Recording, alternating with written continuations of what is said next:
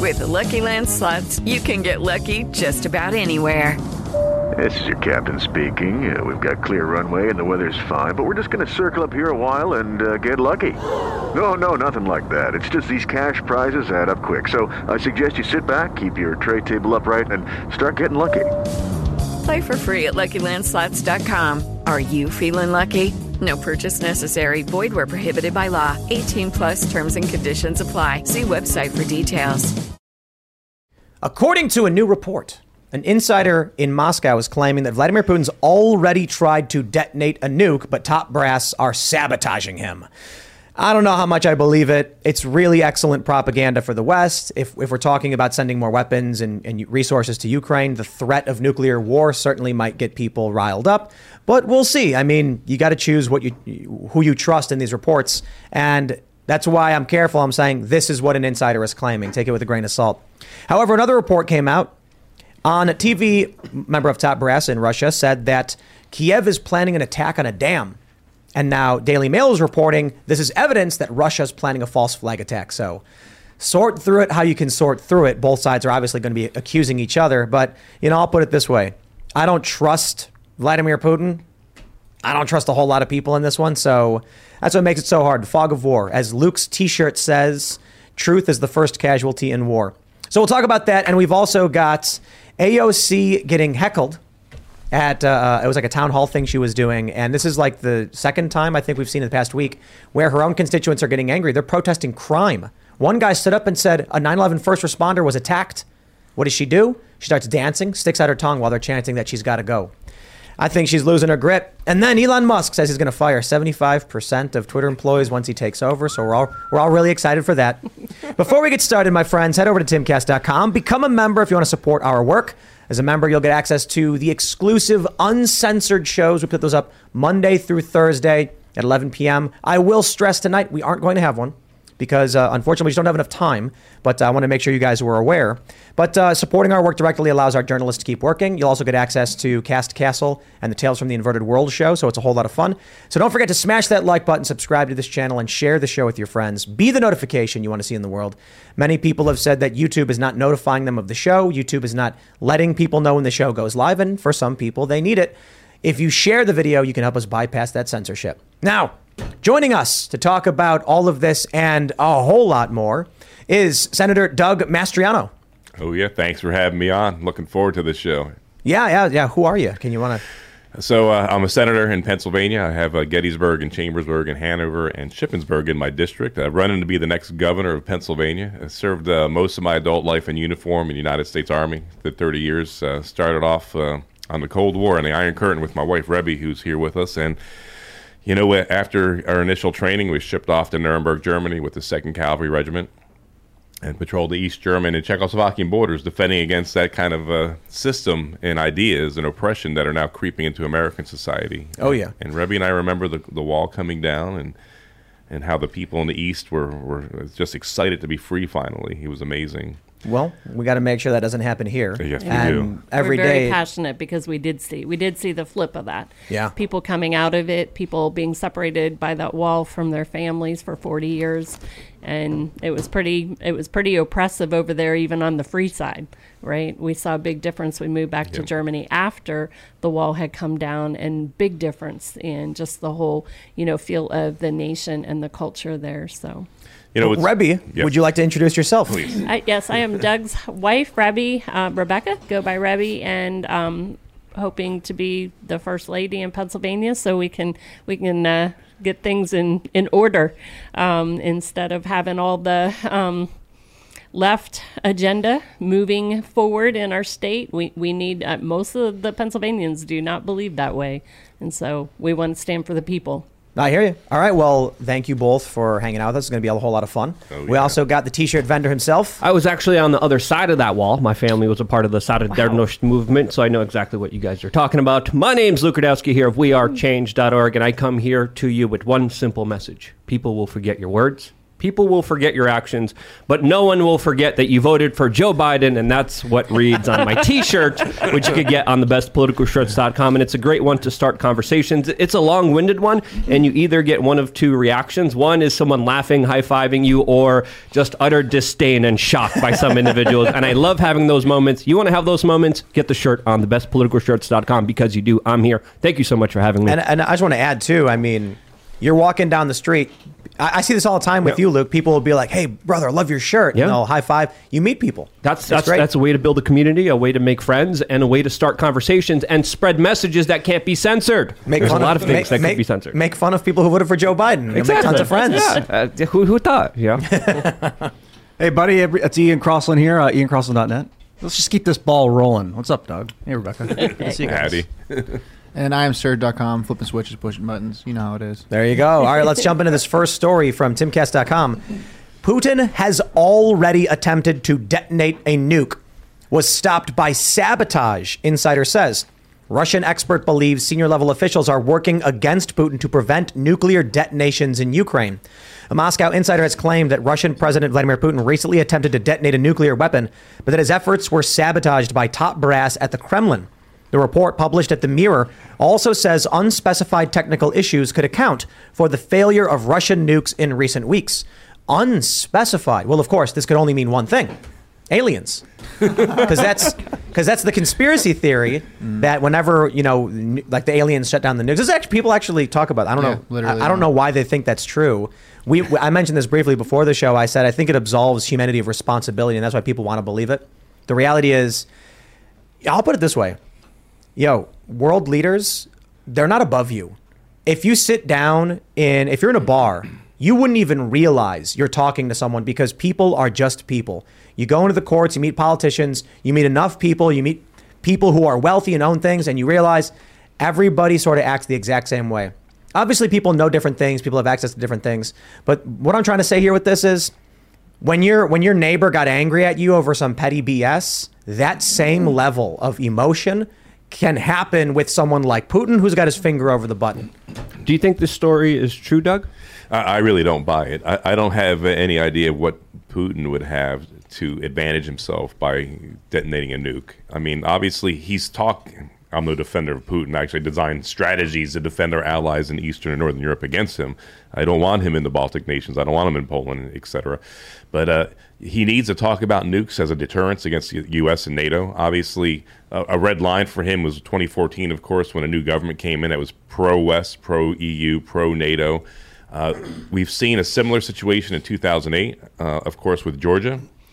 Uh, Georgia was bucking real hard and working real hard to get NATO membership, and, and Vladimir Putin's like, "Oh no, you're not." So he, he swept in in Ab- Abkhazia, South Ossetia, in, in Georgia, and waged that that war, achieved his objectives, had a buffer zone, and then stopped. This, I have to say, I'm pleasantly surprised by the actions of the Ukrainian armed forces. Just who would have known that they would be able to stop Vladimir Putin and actually have a counteroffensive? Yeah, well, they were training since 2014. U.S. Special Operations were down there training every single one of them and preparing the landscape. And when you're an invading army, you don't have the advantage. They have home territory and they have all the latest and greatest U.S. technology. Now, I actually read this article, and this article's all over the place. Number one, the Mirror doesn't have the best reputation, and they say in the article, "quote Insider claims the launch was uh, was was not done because of technical failure or by reluctant military chiefs." So again, who's the source?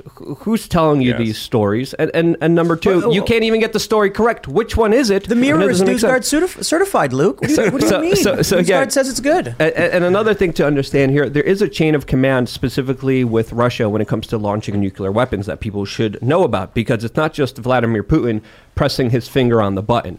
Uh, he also, uh, in, in, in Russia, they also have something that's sort of similar like the nuclear football, but they have a briefcase that essentially notifies the general staff. The general staff have access to the launch codes. Then after the general staff get the launch codes, they could give it to individual weapons commanders. Then they, of course, execute the procedure. Then they send the nuke. So that's the protocol. That's the chain of command that they have in Russia, which I think is, is also important to understand here. It's not just one guy pressing the button. And there are ways that the chain of command, the general staff, or the individual commanders could say, no, this is crazy. So- and, and that's a likely scenario here. Okay, but how about this? Putin leaked the story on purpose to scare people in the West to think that he's actively prepared and wants to use nukes. You know what I mean? Like saber rattle to the extreme degree. Yeah, but there, there is merit to that. We listen to any of his major speeches, and usually something about nukes comes up, or, or through a proxy of his. And so, yes, that's his deterrent model. Much as Saddam Hussein, you know, I was part of Desert Storm liberating Kuwait, you know, a war for energy, by the way, and we knew that. But then Saddam Hussein got rid of his chemical biological weapons, didn't tell the West, but he kept talking about he's going to use them against us as a, as a deterrent. So I do believe that that's, that's a possibility. Putin wants us to know that if we take it to the next level, there's a high danger that it's going to escalate. What What do you think? Uh, you know, I, I'm not asking because I haven't read a lot about this or that the audience doesn't have uh, an idea, but I'm curious your thoughts. Why do you think Putin decided to invade Ukraine, and, and why is this happening? Vladimir Putin has a, a bunch of problems on his hands. First off, he's a single commodity country. Basically, it's oil and gas. A few years ago, it was seven, $70 billion a year. Now it's over 100 billion thanks to the gas prices. Um, a couple issues, though. Ukraine has been drawing closer and closer to the EU, NATO, and the United States. The government is, is very pro since 2014. Lucky Land Casino asking people what's the weirdest place you've gotten lucky? Lucky? In line at the deli, I guess? Aha, in my dentist's office. More than once, actually. Do I have to say? Yes, you do. In the car before my kids' PTA meeting. Really? Yes. Excuse me, what's the weirdest place you've gotten lucky? I never win and tell. Well, there you have it. You can get lucky anywhere playing at LuckyLandSlots.com. Play for free right now. Are you feeling lucky? No purchase necessary. Void where prohibited by law. 18 plus. Terms and conditions apply. See website for details. When most of these troubles began. Uh, he also has a population problem in that his, his demographics are shrinking as far as ethnic European Russians. I'm not talking about the Asians that make up most of his country. And, and that demographic, he, he would like to have them in my studies within his sphere of influence. I think the most vulnerable place in Europe, other than Ukraine, is uh, Eastern Latvia, Daugavpils. When I visited there some years ago, I did not feel safe. And I was there in civilian clothes with a Danish buddy of mine and uh, it's like 90% ethnic Russian, and most of the Russians there stayed as as a result of the Cold War, being stationed there. Their, their former their dads were military members or, or intel officials, and they're receiving a stipend from Moscow, by the way, as well, about uh, up to thousand dollars a month to live. The Russian citizens, they're there. Are Uh, The Latvians who are ethnic Russians. Yeah, things don't look very promising for the Russian Empire, and population decline is another major factor. And now with this war, that that only has been exacerbated that much uh, worse. It's a petro state. Ukraine is also going to challenge them specifically with the national resources that they have, the gas that they have, specifically in the regions that Vladimir Putin now is occupying inside of Ukraine. So there's a lot of things happening behind the scenes. There's of course NATO and their influence and them being on their border. There's of course the sphere of influence that Russia wants to still maintain in this specific region, and it's a back and forth challenge. And I think it's it was a desperate move. It was a desperate desperate situation, and it's it's it's it's a crazy situation that's only going It to is- get crazier from here. And he needed a decisive knockout blow in that first week. And Yeah. when when the Russian air assault and airborne units came into the airport outside of Kiev, those Mhm. were those are Putin's best forces. There's there's Mhm. two armies in Russia that I call. You have the, the specially trained, highly motivated ones like the airborne special forces, air assault, and then you have the rest. And the rest right now you're seeing being grinded down by the Ukrainians.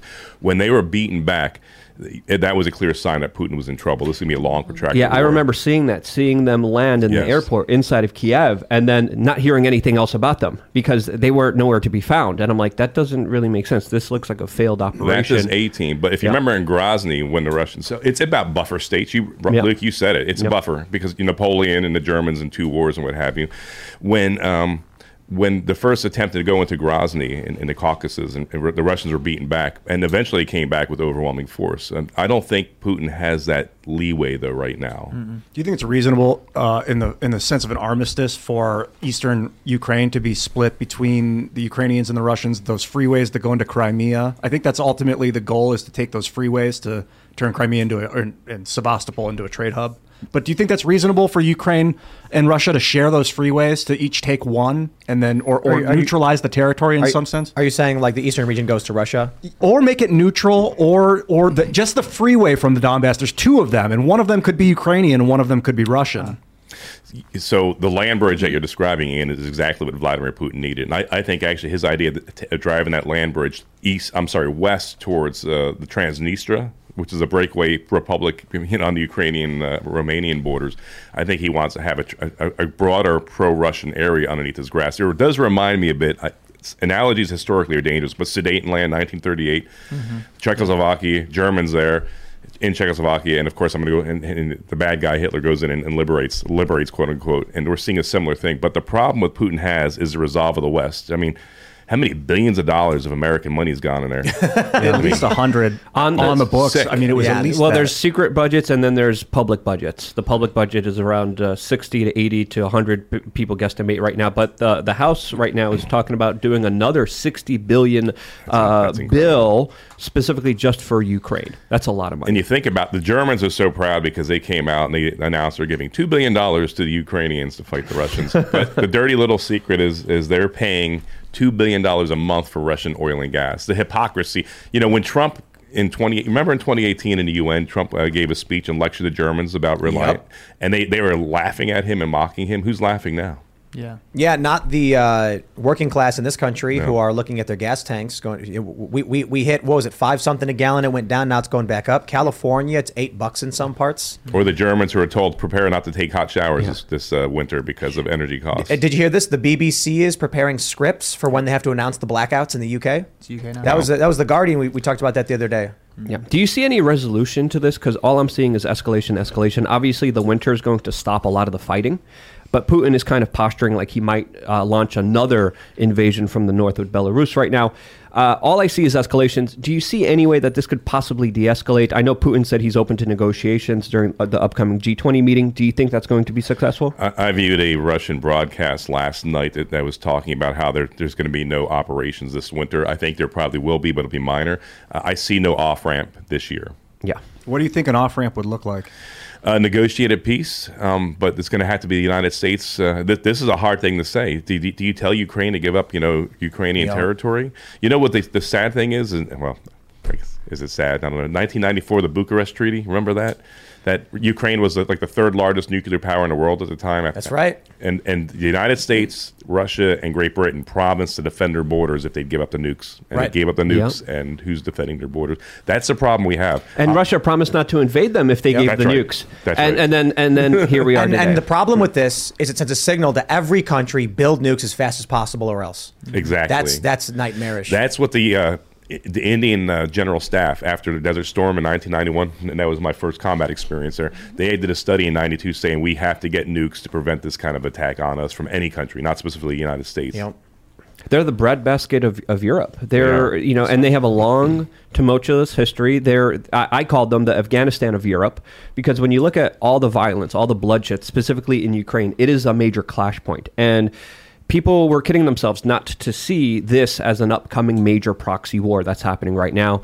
And you know, I, I could only hope it de-escalates, but I think this could even last a decade. I think it could even last more than that, especially with the way that these wars are fought, especially with how close the, the people are, especially how there's there's neighbors fighting against each other, which is atrocious, which is absolutely horrible. I think we should try to stop it, but but at the same time, I don't see it stopping anytime soon. You- you'd have to. uh, Ukraine would have to sacrifice the eastern region. They'd have to give that up. It's unless you know Putin just eventually gives up. But I think Putin can and would will use nukes, al- albeit I don't have nearly the military expertise you do, uh, Senator. But my concern is that Putin is he's ideological and he's um, he's looking at the end of the great Russian Empire of what Russia is. I don't I don't see him just eventually going like, well, you know, we lost this one. I think he looks at it like we will be great. We will never back down under no circumstances. If he loses in Ukraine, he's done. Right. He- And, and you know you hear rumblings now. I, I don't think it's as, as, as viable as, as Western you know comment, commentators are saying, because he's been very successful in lim- eliminating opposition around him the past you know dec- two decades. Actually, he's actually the l- longest uh, ruler since the czars at this point here. I mean, it's incredible. Uh, Ukraine, I mean, wow, if, if they can push through this winter here and then have time to rearm and refit and retrain with all this new equipment and, and this money, hopefully, that's going to the battlefield, I mean, they, they might be able to start putting the Russians back. But th- yeah, but then what do you do, Vladimir Putin, when your armies are pushed out? And that might happen. Nukes. Or buy it. Small ones. I mean, can they afford to buy eastern Ukraine? Isn't it cost them three hundred billion dollars? The Chinese half are. a trillion dollars. Yeah. well, this is why the Chinese have a weird kind of situation on their hands here because they they're a big trading partner with Ukraine. They have a lot of relations with Ukraine, uh, but at the same time, they're still geopolitically opposed against the United States. So this is a very weird situation for them. They're kind of like one foot in, one foot out. Uh, but, but I think they're also a country that we should be looking at right now, especially when it comes to Taiwan, especially when it comes to the bigger geopolitical picture, especially with uh, BRICS and the petrodollar in question with Saudi Arabia. let me let me let me pull up this uh, next story real quick, and we'll, we'll get back into it. From the Daily Mail, Russia plans false flag attack on hydroelectric da- dam to flood Kherson. In latest attack on energy plants as Ukraine brings in four-hour blackouts to tackle electricity shortages.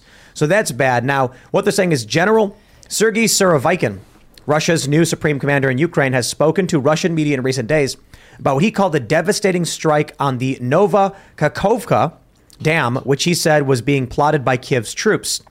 Surovikin, who has also been preparing the Russian public for a retreat from the region, said the blast would flood Kherson and cause widespread damage.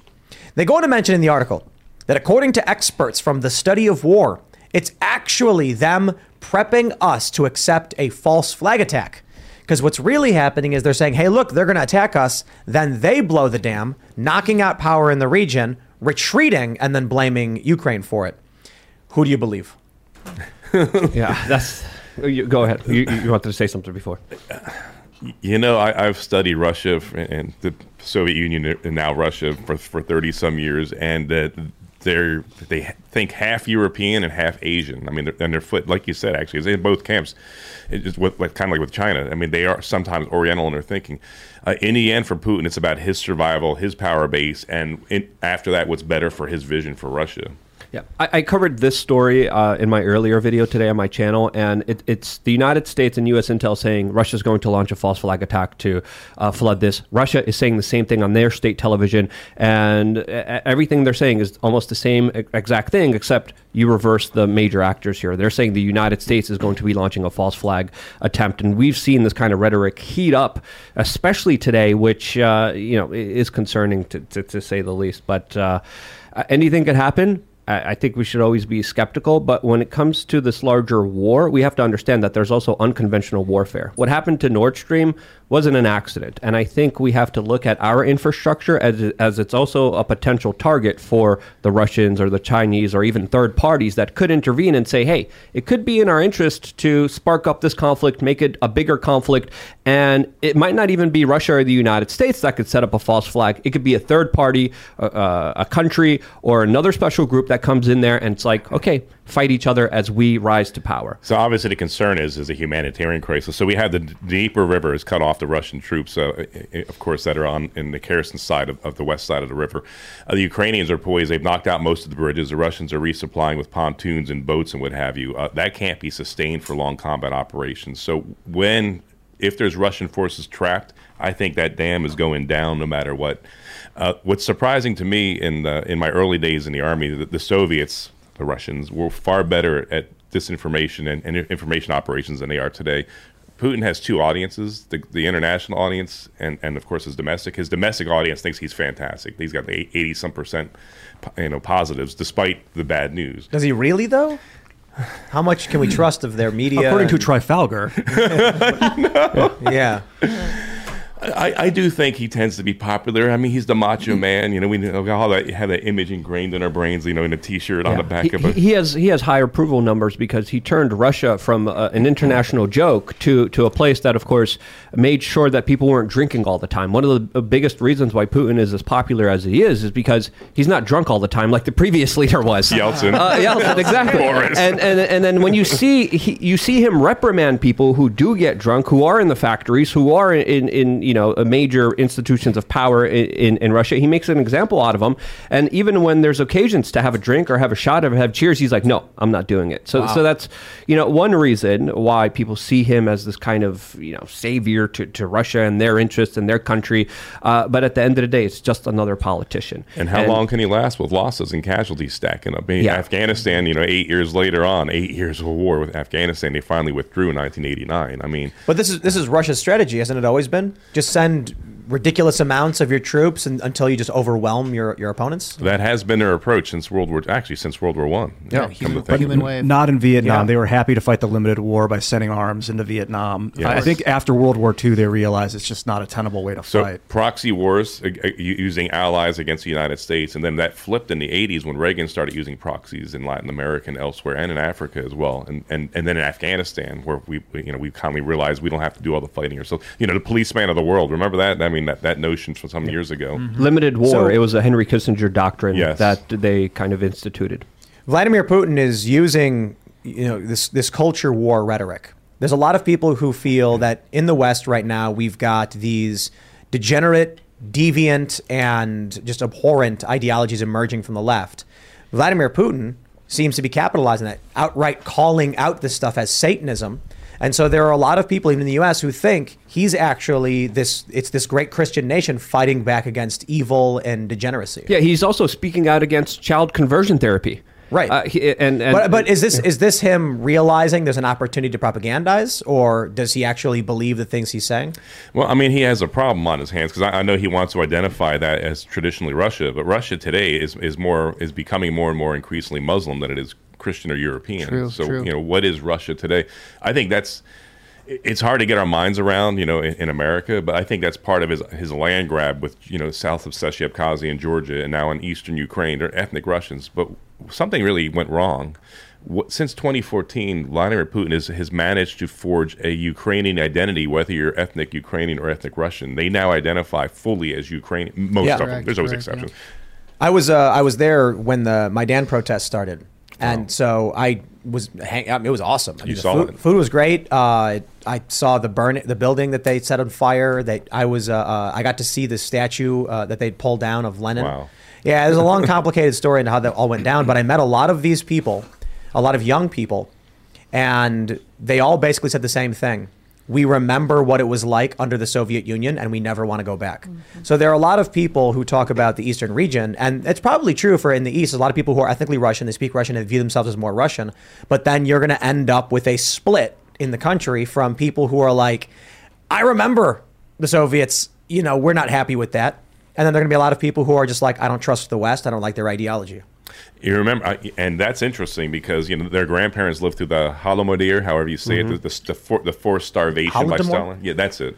In what 32, 33 over Yeah. the winter, Yep. and seven to ten million. We don't even know how many died Ukrainians, and and happened in other countries. Lucky Land Casino asking people what's the weirdest place you've gotten lucky? Lucky? In line at the deli, I guess? Aha, in my dentist's office.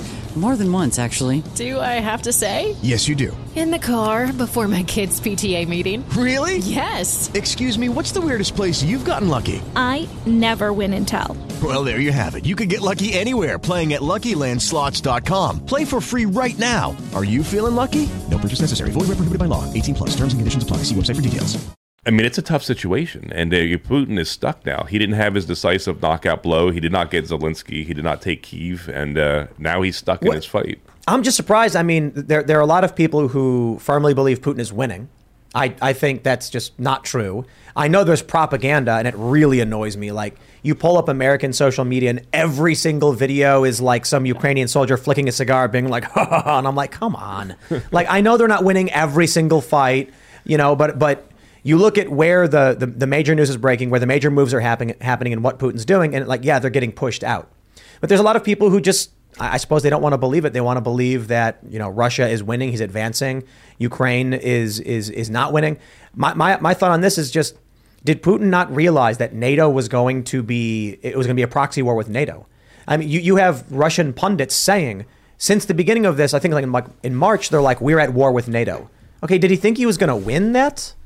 We, we, we're providing intelligence, we're providing weapons, training. Not only that, our citizens, volunteers, uh, and now we're learning from the Intercept actual U.S. special operations on the ground in, in Ukraine. Why would Putin think he's going to go up against NATO and win? Is it a last stand or what is it? Yeah, I think he underestimated uh, the resolve of the Ukrainians, which I did too as well. I am surprised that they were able to beat back the air assault airborne forces, and then you know, overestimated his own forces. On paper, good army, pretty modernized, you know, the, the frontline forces, but look what happened. I mean, but this also betrays a point here. We have to, and Pennsylvania plays a role in this. I mean, energy. Yeah. So we're now we're in this energy crisis here. We're told gas prices are going up because of Putin. That's that's Biden's line. Uh, but Pennsylvania has the resources to become a leader in energy in the world with our natural gas. We have some, one of the largest natural gas deposits in, in, around the globe. Uh, we have great high quality coal. We have high quality oil. So my goal is, as governor, of course, is to make us number one in energy production. There's $100 billion of potential wealth out there uh, to be received by Pennsylvania if we can produce that much. You know, it's, it's all about you know capability. Uh, my goal is to have a pipeline to Philly, out to Delaware, so we can start exporting to, to Boston because Boston had to bring in Russian ships in 2018 in that cold winter. You remember the madness because of the pipe? There's no pipelines from Pennsylvania, so they brought in two ships from Siberia, 4,000 wow. miles away. So I want to be able to support uh, Boston, but maybe export also to Germany, get them off of Russian oil and gas, and, and maybe our friends in Poland, and for sure the Lithuanians have already you know uh, committed that they wanted to buy it off of Pennsylvania. I was willing to entertain a lot of this go green stuff for a while. But the moment you come out and say, you know, Joe Biden says he wants to get get us off fossil fuels. He says he's, it, it was part of his campaign when he ran for president. Then he shuts down Keystone. Then he bans fracking in certain areas. And then he goes to Saudi Arabia and begs for oil. Yes. I'm like, it's not about getting, it's not about stopping fossil fuels. I don't know what the actual. Uh, why, actually, let me just ask you: How does this make sense? That we got to stop using fossil fuels, and then he he hurts the United States and then goes over to Saudi Arabia and begs them to keep up production so we can keep getting fossil fuels. What's it, what's the, what's the reasoning? That when we were energy, energy independent and, and, gas was under two bucks a gallon. One eighty four. One eighty four. Just just less than what two years ago, just over two years ago, and now we're begging the Saudis and even go to the Venezuelans and kind of winking and nodding to the Iranians. Are you kidding me? And and exporting our wealth over these foreign countries who, who aren't really that friendly. I mean, we have a good relation with, with the Saudis because of necessity, because who's around them, and it's a rough neighborhood. But Pennsylvania, United States ought to be energy independent, and that's one thing. You know, this is the age of governors. You know, I'm glad you've brought other candidates on the show here. Pennsylvania can lead the way in making America energy independent once again. Why do you think it is that they're advocating for no energy independence at home while begging others for energy? I mean, do we just not understand, or, or is it just I wonder if it's that Democrats know their base wants environmentalism, but they also know you can't have cheap gas and environmentalism, so they're just lying. I think it's exactly that. I, th- I, think they're driven by a gross ideology here that, that's making life harder and more expensive than the working class people the Democrats claim they represent. Hey, yeah. Let me, let me let me let me jump to this story real quick. We're from the but, but just, but just really quick before doing that, you know, they got to build back better somehow. What better way than to destroy the previous version of it? And, and and I really wanted to ask you a question, Doug, because the Obama, uh, the, the Biden administration has specifically stopped domestic energy exploration and production. Will they stand in your way as governor, and can they stop you from doing what you want to do? Uh, in state, that's that's my battle alleyway on state lands. I can completely control that. On private lands, with the cooperation of landowners, I, have, I don't know if we have time. I got a four prong approach. It's called the Pennsylvania Energy Independence Act. It's not a gimmick. It's actually I developed this with the energy sector, and of course we want to do it responsibly. We want to do it cleanly. We don't want our trout being killed and poisoning our land. Obviously, we don't want cancer causing agents, and the energy sector has proven they can do it, uh, you know, better. Uh, the f- first part, of course, is uh, rolling back uh, our entry into this regional greenhouse gas initiative, RGGI, which is a it's a carbon carbon tax. It's increased, it's doubled almost our cost of energy in Pennsylvania starting the 1st of June. So on day one, we're going to be out of it when I'm sworn in on, on 17 January, and you'll see immediate relief for the working class people out there, savings in energy. So it's not a choice between heating and eating. Uh, part two of that, of course, is rolling back about eight years of regulations from our Department of Environmental Protection within Pennsylvania that have gone too far because it's it's so restrictive that they're driving energy uh, businesses to Ohio, West Virginia, and Texas, and I want them back in Pennsylvania. And then, of course, I talked about the pipeline, one coming across from uh, from Pittsburgh area to Philly, and I'll bring lots of great jobs. I'll bring uh, security as far as energy goes. It will improve it for NATO, and then also I'd like to see a pipeline towards uh, Lake Erie. And so, uh, and then of course, I'll open up state lands, and do, doing that, we I can do I can do all that without being inter, uh, stopped by the EPA. Let me pull up this story. It's from the Daily Wire. Bill Gates on energy crisis. It's good for the long run. The reason I think this is so important, let me, let me give you a, quick, a bit of context here. They say the billionaire and Microsoft co founder explained during an interview with CNBC that although global economies cannot immediately discard oil and gas, current shortages in the European energy market will prompt a faster transition away from fossil fuels. Quote, Now, without the Russian natural gas being available in Europe, it's a setback. We need to find non Russian hydrocarbon sources to substitute for those. Keeping those economies in decent shape is a priority. Now, on the other hand, it's good for the long run because people won't want to be dependent on Russian natural gas, so they'll move to these new approaches more rapidly. Here's the point for all of the people that are very concerned about climate change and the environment and all that stuff, hey man, I hear you. But these people are lying to you. They're saying it's good that Europe's in an energy crisis right now. Italy, they're, they're using candlelight for their stores. The UK is preparing scripts. This is a guard, the Guardian reporting. The BBC is preparing these scripts for when the blackouts hit.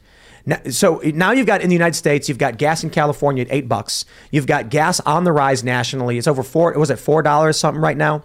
They're telling you we have to stop using this stuff because of climate change. And then Joe Biden goes to, as you mentioned, Venezuela, Saudi Arabia, and just says, keep up their production.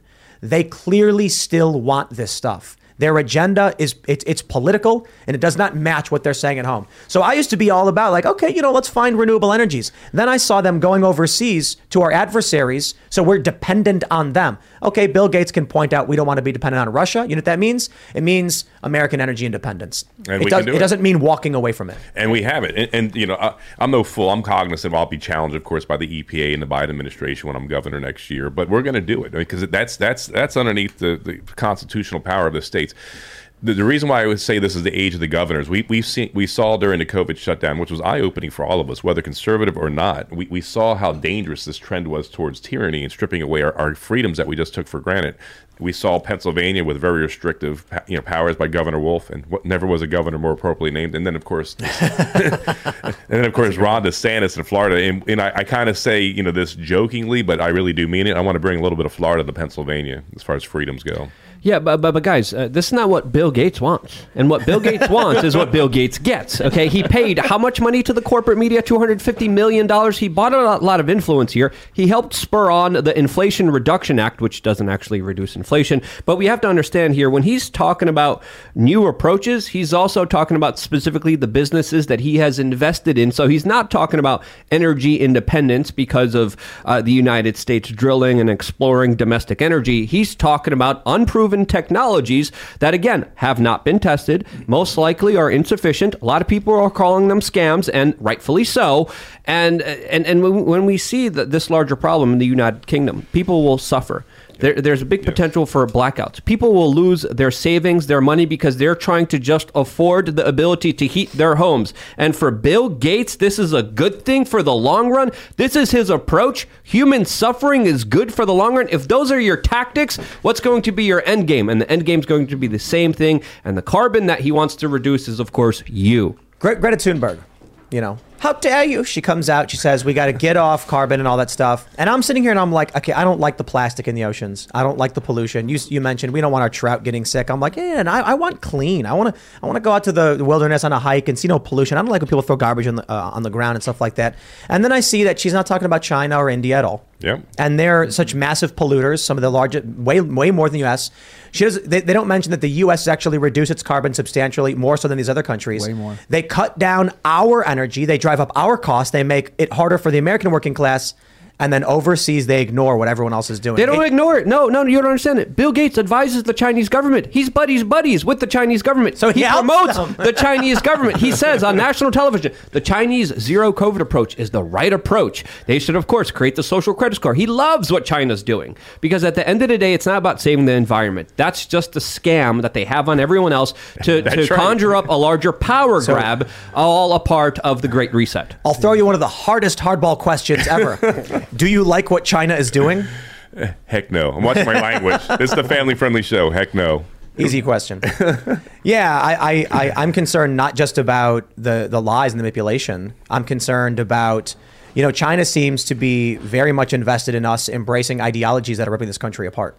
So while they're uh, massively expanding, while their population is much uh, much larger than ours, while they're you know uh, sinking Vietnamese fishing vessels, they're polluting like crazy. Their their cities are so full of smog. There's this, there's this one video of a screen. Have you seen this one? They have like this big TV with a sunny day on it because it's just brown skies. Yeah, and and look, I don't want to see that here, but I don't think any of us are talking about that. No. They're reckless reckless and unforgiving. They're, they're buying garbage f- from from Canada. Canada's like we're we're recycling. They're buying it and literally just dumping it in the ocean. They're not recycling any of it, and, and it's a scam. All of it has been a larger scam against against the, the American people, the people of the world. And, and again, Bill Gates' partnership with China tells you everything you need to know about But him it, make- and what he's. but it makes you for. feel good. Yeah, mean- I know, right? Yeah, it's a big PR scam. That's that's the the, the big problem, man. Uh, if you are a moderate, liberal, or libertarian minded person, and you read the news and say, "Hey, here's a thing," they they call you far right in the media. Yep. If you like like the big point that I keep trying to drive drive home here is they keep saying we got to reduce carbon while actively trying to buy it overseas, while ignoring the carbon being produced by these other countries because they're clearly lying. You point that out, and they say it's a right wing talking point. Yeah, apparently China is building a coal plant almost every week now. I mean, Isn't, so- it, isn't it a violation of these treaties we have with them or something? It is because we're supposed to sell them, I guess, uh, a carbon tax or whatever. They're supposed to have a, a certain limit. But for Pennsylvania, we become energy independent and start being a net exporter. And I call it freedom gas. I mean that, that that's that's pretty clean when it burns, and it's going to lower costs in our state. What's the so what? It's be cheaper to live here. Inflation will go down. You have better jobs, and, and people want to live in Pennsylvania. When you, it's funny, Bill Gates in his ivory tower, literally, you know, preaching it's a good thing, but he he won't be affected. He'll still have his his private jet and his private cars and his mansions, all with his giant carbon footprint. You could take away 90% of his wealth, and he's still a billionaire. That's true. He has a lot of beachfront property for someone who thinks the ocean levels are going to be rising very soon, which is suspicious. And he probably has a bunch of apocalypse bunkers. He, he he has he's the biggest farmland owner in the United States. He was asked directly, "Hey, how come you don't institute a lot of your green policies on your farms?" He's like, "Oh, I don't know. We don't have to." And I'm like.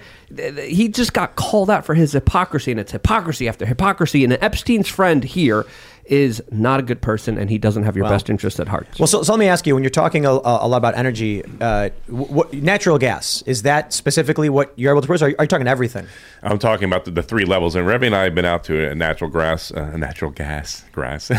Grass is good too. I like that. Good for the cows. Freedom gas, that's easier for me to say, uh, rig out in Western PA. But so three levels. Uh, natural gas is, is massive in the Marcellus Shale. And uh, we, we have. We've viewed how they extract it. It is safe. Uh, the water tables aren't being polluted. They actually put a, um, a concrete uh, filter in to block our, our, our aquifers from being uh, contaminated from this uh, proprietary formula they use to extract it. And then, of course, coal and oil. Uh, the oil is very high grade. I mean, it's the kind of stuff that you use in, you know, in, in important machinery. Any thoughts on this? I think they said they could, if um, they had a um, way uh, plant in uh, Pennsylvania, they could actually turn that into gas for the cars as well. It's Yes, Rebbie's right. And so I was talking with one of the uh, energy producers, and he's like, "All we need is a refinery in Pennsylvania, and we can turn our natural gas to automobile gas." I'm like, "You've got to be kidding me! Let's Into do that." gasoline? gasoline for our Natural cars. Gas into Yes. gasoline? Wait, methane into gasoline? Is what? I, I don't know. I didn't ask him for the details, but I just said, we, "Let's do that." have you have you heard about? Uh, I think Ian brought this up. Was it you that they they turned plastic into uh, diesel? Yeah, you can turn Ian, plastic. yes. Yeah. Um, they found like a deoxygenated, high pressure, high temperature environments, you can melt plastic back into oil. It needs to be refined into gasoline, but it's that's Wow. it's going to become a valuable commodity is recovering the plastic. Yeah. What do you what do you, what do you think it. about stuff like that? Are, uh, would, would you be interested as governor in exploring ways to other Oh, ways to source energy and fuels? I mean, we, we have this stuff sitting around in, in the garbage heaps, stinking up. I Exactly. mean, and in the oceans. Let's let's use it that way. You can also upcycle coal into graphene, which is like I don't know if you're familiar with graphene as a building. here- here we we go. go. Even Everyone drink. 21st century building material. It's like steel, more conductive than copper. It's like a capacitor, Every- capacitor like a battery. Um, it's What do you- pure what do you- carbon. What do you, what do you do? You like take two sheets of it and you twist it or something? Like you can do Twistronic graphene. You can Yeah. take multiple sheets of it, and they're putting it, layering it on top of each other. One point, I don't think it's one point one three degrees. Uh, eventually, It's- it's- they're it's making Ian's thing. superconductive carbon. It's this. It's a powder here. Yeah, I was this is pure say, carbon, and them you can hit coal with lasers and turn it into this stuff, and then it burns cleaner, and then you can turn it into building materials, Wow. wiring. Well, Um, I'll- I'll- and what's going to happen by 2029? It'll be globally. Uh, this will become the new. It'll be adopted essentially. Peak graphene 2029. Let's- so if we get on it now and we start producing this stuff early, Let's- let's- Ohio University is working on the upscaling of coal pretty heavily into graphene. I would I'll- love I'll- Pennsylvania to take the lead on something like that. That'd be Well, but check, fantastic. check, check this out. Ian Ian brought this up. Uh, uh, so Ian's thing is graphene. You know, when he's graph Ian. Uh, but graphene is oh he's writing it down. Ian, you got one. so, but here's something really interesting that Ian brought up. At the turn of the century in um, the 1800s, 1900s in New York, they they said that there's going to be horse manure horse manure piling 10 feet high. The city will be unlivable. It'll smell. Then the car got invented, and there was no horse manure at all. It was gone. But there was a lot at the time. Ian brings up a good point that we're talking about global warming with carbon in the atmosphere, but they have carbon capture technology that can pull carbon and they can mine it from the air to produce a, a, a material like graphene. So when we're talking about all this climate change stuff, it really does feel like people are discounting human invention. That we might actually, as Ian points out, have too little carbon in the atmosphere at that point when we start complaining about it. It's getting too cold. Uh, we'll be able to what you withdraw the carbon dioxide from the atmosphere. You can deposit it onto metals and then turn it into graphene, the carbon. You strip the carbon out of the carbon dioxide. You can also take methane out of the atmosphere, turn it into carbon dioxide, and then turn it into graphene. What's going to happen is we're going to create an industry where we're mining the air, and then we're going to start competing with trees for carbon dioxide. So we got to be real careful about the way we set this global industry up. Ian, Ian's saying burn more gas. Wow, Gotta, gotta burn more. it's not a bad idea. If you can capture the carbon right out of the smokestack, that I think is ideal because you're not introducing. But at the same time, we got to start cleaning up what, what's already out there too. I love it, especially since we're the second largest producer of hardwoods uh, in the in the North America. So we, we got to balance that. That's for sure. That's what, amazing. What about sustainability? I mean, can this this can't last forever? Is there a timetable on how long you'll? So I, I looked at a report, and obviously th- th- there's a lot of geological interpretation here. But they're- they're saying we have about two or three centuries worth of energy underneath our feet in Pennsylvania. Wow. Yeah. But what, hap- what what what about two or three centuries later? By then, we're using fusion energy. Yeah, by then we, we have graphene and we have all kinds of we have Mr. Fusion on the back of our cars, like in Back to the Future. Oh, yeah. let's uh, let's let's talk about crime. Uh, we got this story from the Philadelphia Inquirer. Yes, Wawa's decision to close two stores is a dire statement about public safety in Philadelphia. Despite assertions to the contrary, the move by the locally based convenience store chain speaks volumes about the state of crime in the city. I'll just give you my personal story in the state of crime in the city. We didn't live in Philly; we lived just just across the bridge. We're in we're in South Jersey, five minutes away from the bridge, when the riots happened and what they call the Summer of Love, the 529 insurrection. I thought we were fine. I'm like, well, we're not in Philly. We got the, we got the river. There's people aren't gonna. No, I heard the helicopters. I heard the sirens. The, the the the rioters crossed the bridge. All of a sudden, now I'm sitting here thinking, I'm not going to sit around here and wait for this kind of this level of violence and, and this crime. So we decided to leave. We came down to the the tri-state area here, West Virginia, Harper's Ferry, and since then, what we've seen out of Philadelphia has been horrifying. I mean, as soon as we got out, we saw the story of the guy holed up in his house shooting at cops. We're hearing uh, uh, just I mean, you, you had the uh, the Wawa where everyone went in and started ransacking everything. Now Wawa is leaving. We see this in Portland too. They just shut down, I think it's the Pearl District Starbucks because of crime. Not that long, it was only a few months ago they announced 16 other stores nationwide will be shutting down because crime is skyrocketing. So so what's going on, man? Why is why is crime through the roof? What can you do about it? What can we do about it? It- It's funny, crime comes up a lot in the, in the federal Senate races, but there's nothing a federal senator can do at the state level for crime in a Exactly. state. Yeah. And, and so it's a bit disingenuous when they talk about, you know, they're going to bring, you know, law and order back. It's like, dude, constitutionally, how do you do that exactly? But a governor has a lot to say about it. Uh, the irony is, of course, my opponent is the attorney general. He's been in that job for six years, and he's got one job enforcing law and order, and he's failed on his watch. You know, John Adams said facts are stubborn things. And so let me just give you some facts. I, I don't do, I'm not a politician. I don't do sound bites like that. But the, the fact is, crime has gone up nearly 40% on his watch. Uh, we're the, statewide. Statewide. Wow. Uh, we're the fourth highest in fentanyl deaths. Uh, Rebbie and I were there in, uh, in uh, Kensington a couple weeks ago. I'll, I'll have Reb describe what our experience there.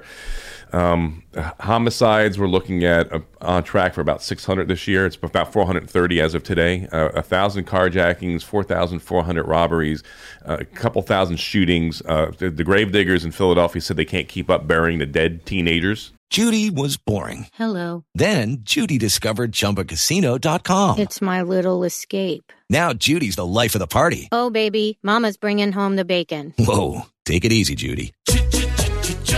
The Chumba life is for everybody. So go to ChumbaCasino.com and play over 100 casino-style games. Join today and play for free for your chance to redeem some serious prizes. ChumbaCasino.com. No purchase necessary. Void where prohibited by law. 18 plus terms and conditions apply. See website for details.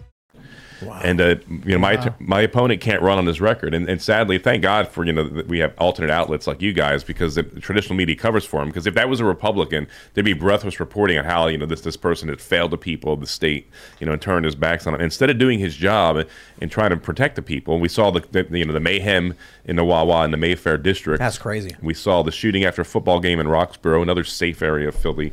Uh, we saw a carjacking outside in Chester County, outside of Philly, of a mom and a daughter going to school and being, you know, carjacked at, you know, seven o'clock in the morning. Oh yeah, yeah, I saw that. Yeah, I mean it's it's heartbreaking. Real people are suffering, and so uh, what can I do about it? And uh, number one, we're going to become a law and order state because Shapiro is part of the defund the police group. He's friends with BLM and Antifa, so they'll know, they'll know that their governor has their back. And then secondly, be working with the General Assembly to make sure they're fully funded. We'll expand the number of, of, of police we have on the on the ground. We'll need we need more. The people in, in Kensington and Philadelphia are asking for more presence. And then finally. I'll be surging special prosecutors into Philly with the authorization of the House and Senate because there are constitutional powers.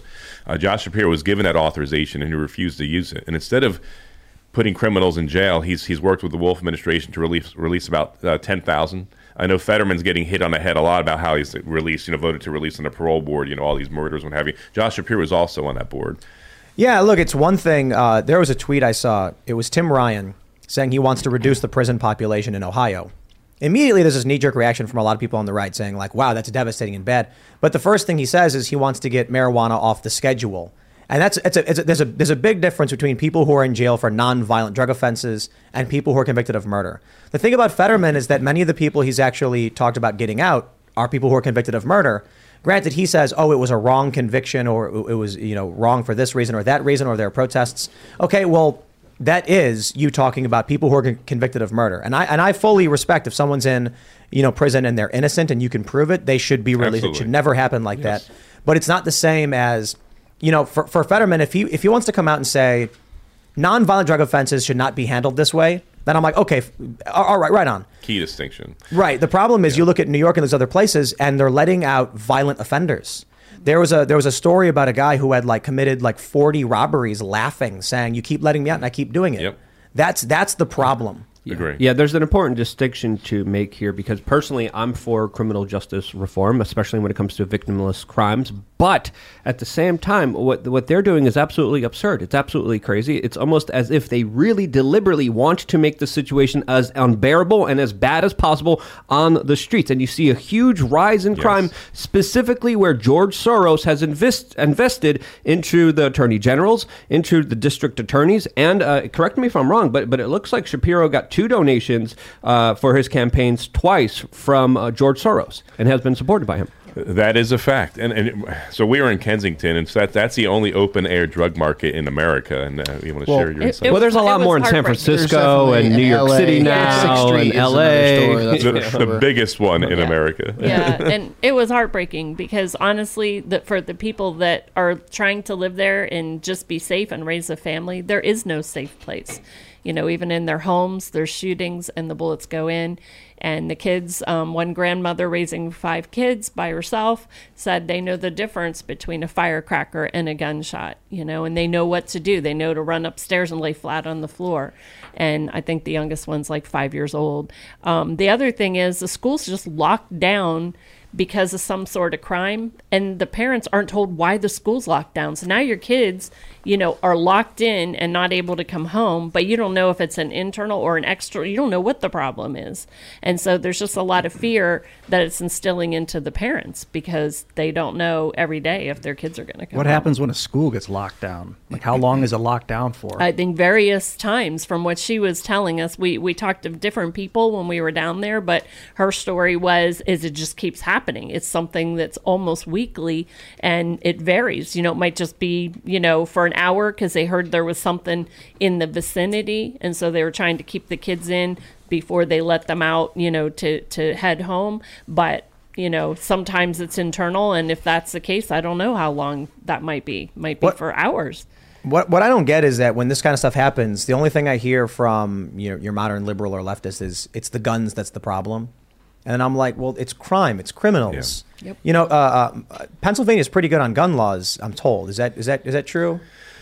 Yeah, I mean, it's. I haven't lived there. Uh, um, the, most of the state obviously is, is strongly advocating for Second Amendment. Um, it- you know, there's rest- one of the most restrictive cities, uh, you know, in a nation is Philadelphia, it hasn't done them very good. But it's uh, my understanding is it's still not nearly as restrictive restrictive as all of New Jersey. Because you know I'm living in the Jersey Yeah, side, true. and they're that's absolutely true. They're giving you warnings. Yeah. But I, I bring this up because this means that, you know, I heard a story about people in Philadelphia and they're armed and everything's fine. They go to Jersey and all of a sudden they're getting arrested, and I'm like, wait, regular law-abiding citizens are armed in Philadelphia? And well, yeah. If And you're I'm- pulled over, you got a Pennsylvania plate. Don't answer any questions in Jersey if you have a, a, a weapon on you. but but but I mean, uh, I plead the fifth. the, the issue the issue clearly is not the guns or the gun owners. Thank the you. area is, i i the issue is clearly the criminals.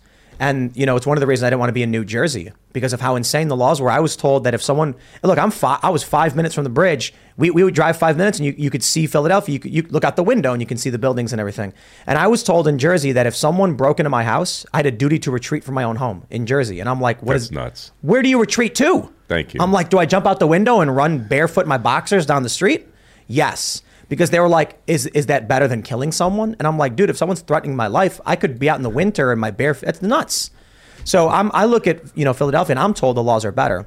So we do have the castle doctrine in Pennsylvania, of course. When, when, when you know you can only open fire and engage, you know, a, a villain, a potential perpetrator, when they're in your house, and Yeah, so good. that, that's when the laws are completely in your hands. If, What about if on you're the governor? porch? Just really quickly, if you oh sorry, go ahead. Oh, on the porch? Is that in the house? No. It's No, gotta be in the and you doors? got to make sure it's far enough in that if the gunshot throws them back, they're not out, right? So if their hands, if their if their hands on the door, the door's cracked open. That's not enough. they have to be in they have before to you can engage all them. the way in. Where where was that uh, story where the the angry ex boyfriend? Do you see this one? Tried banging on the door and tried breaking the door open, and the dad shot through the door.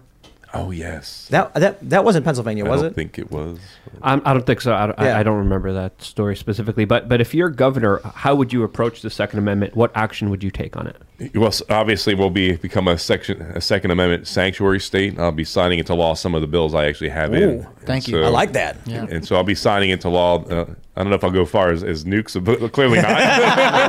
I was telling him before the show how I'm like, hey man, the Second Amendment says arms, and Yeah. we have to amend it if we want to get specific. But Co- uh, would you be okay for constitutional carry? Absolutely. And actually, I'm, Wow. a, I'm a co-sponsor Sweet. of that bill in, in the Senate. Great, man. awesome. Good work. We're constitutional carry in West Virginia. It's fantastic. Th- th- It needs to be that way, and, and I don't even get why we have a Second Amendment right, and I have to pay twenty five bucks to Oh, get a license absurd. every couple of years. That's I mean, absurd. Isn't it? I was like, are you kidding Yep. me? Uh, additionally, I have a bill, and I'm a prime sponsor of in the Senate. I'll- hope to sign the law when I'm governor. I, I will actually, where it will prohibit law enforcement within Pennsylvania from cooperating with the federals if Joe Biden comes in to enforce to enforce unconstitutional laws on the Second love it. Amendment. Nice, man. Yeah. So the nuclear weapons thing is, uh, it's more of a cultural point using something that's that's relatively shocking. First, uh, yeah, private companies, pri- private entities can have nukes. I mean, you, you've got major uh, uh, weapons manufacturers that fill out the forms. I forgot what it was called. We talked to a guy who had an FFL, and he explained there's a form for nuclear weapons. And uh, when the Second Amendment was written, you could have a, a, a frigate, you could have a man of war, you could have a, a private warship, and you could actually contract with the government. And that's what we have today with these with private military contractors and weapons manufacturers.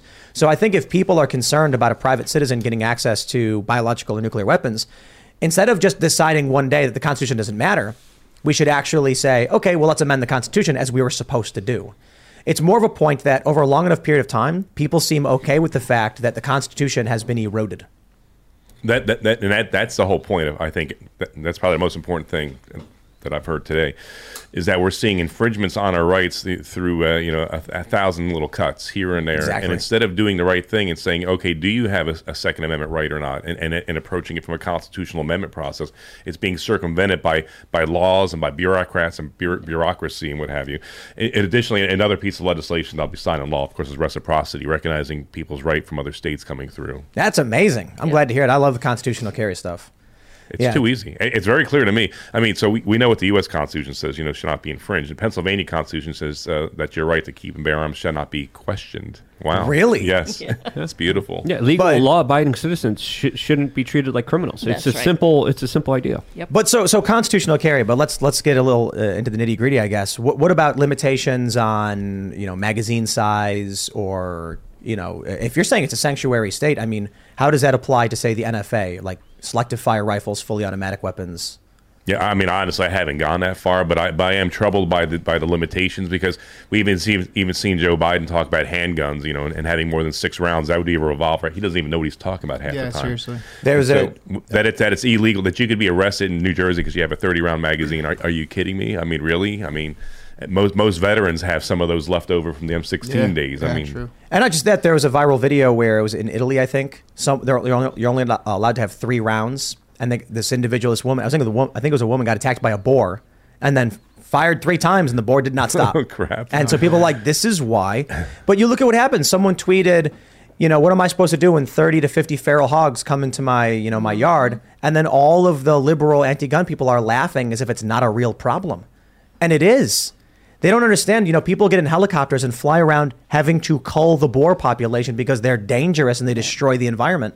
But these people don't understand that. They live in New York where there is no boar problem and then vote for you to be hobbled when you do have a boar problem. Mm-hmm. You know, it, it's it's nice when you're living in a you know in a little bubble somewhere, you know, and you know safe Yep. and cozy, and you, you have good Wi-Fi and you know good transportation, and you have a private jet. The rest of us, so you know, so it's kind of you mentioned a bore, and we we lived in Germany for ten years, and so I was out with our son and a couple of his friends when they were little kids, and it's an old quarry in Germany, and uh, all of a sudden this this this boar came jumping off of, of the top of the quarry and bounded off the walls and came straight for us, and all the kids were running, and and I'm like, what do you do?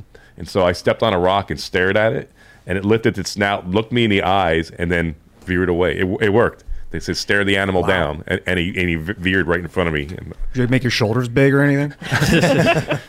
I, I'm just naturally big Yeah, that you're way. How tall are you? Are you six- six two? six two? Yeah, you got in his But I was standing on a rock because I hopped on a rock, so it increased my height, and he did veer away. Do you think there's value to having different gun laws in cities and in rural areas, or do you just kind of keep it?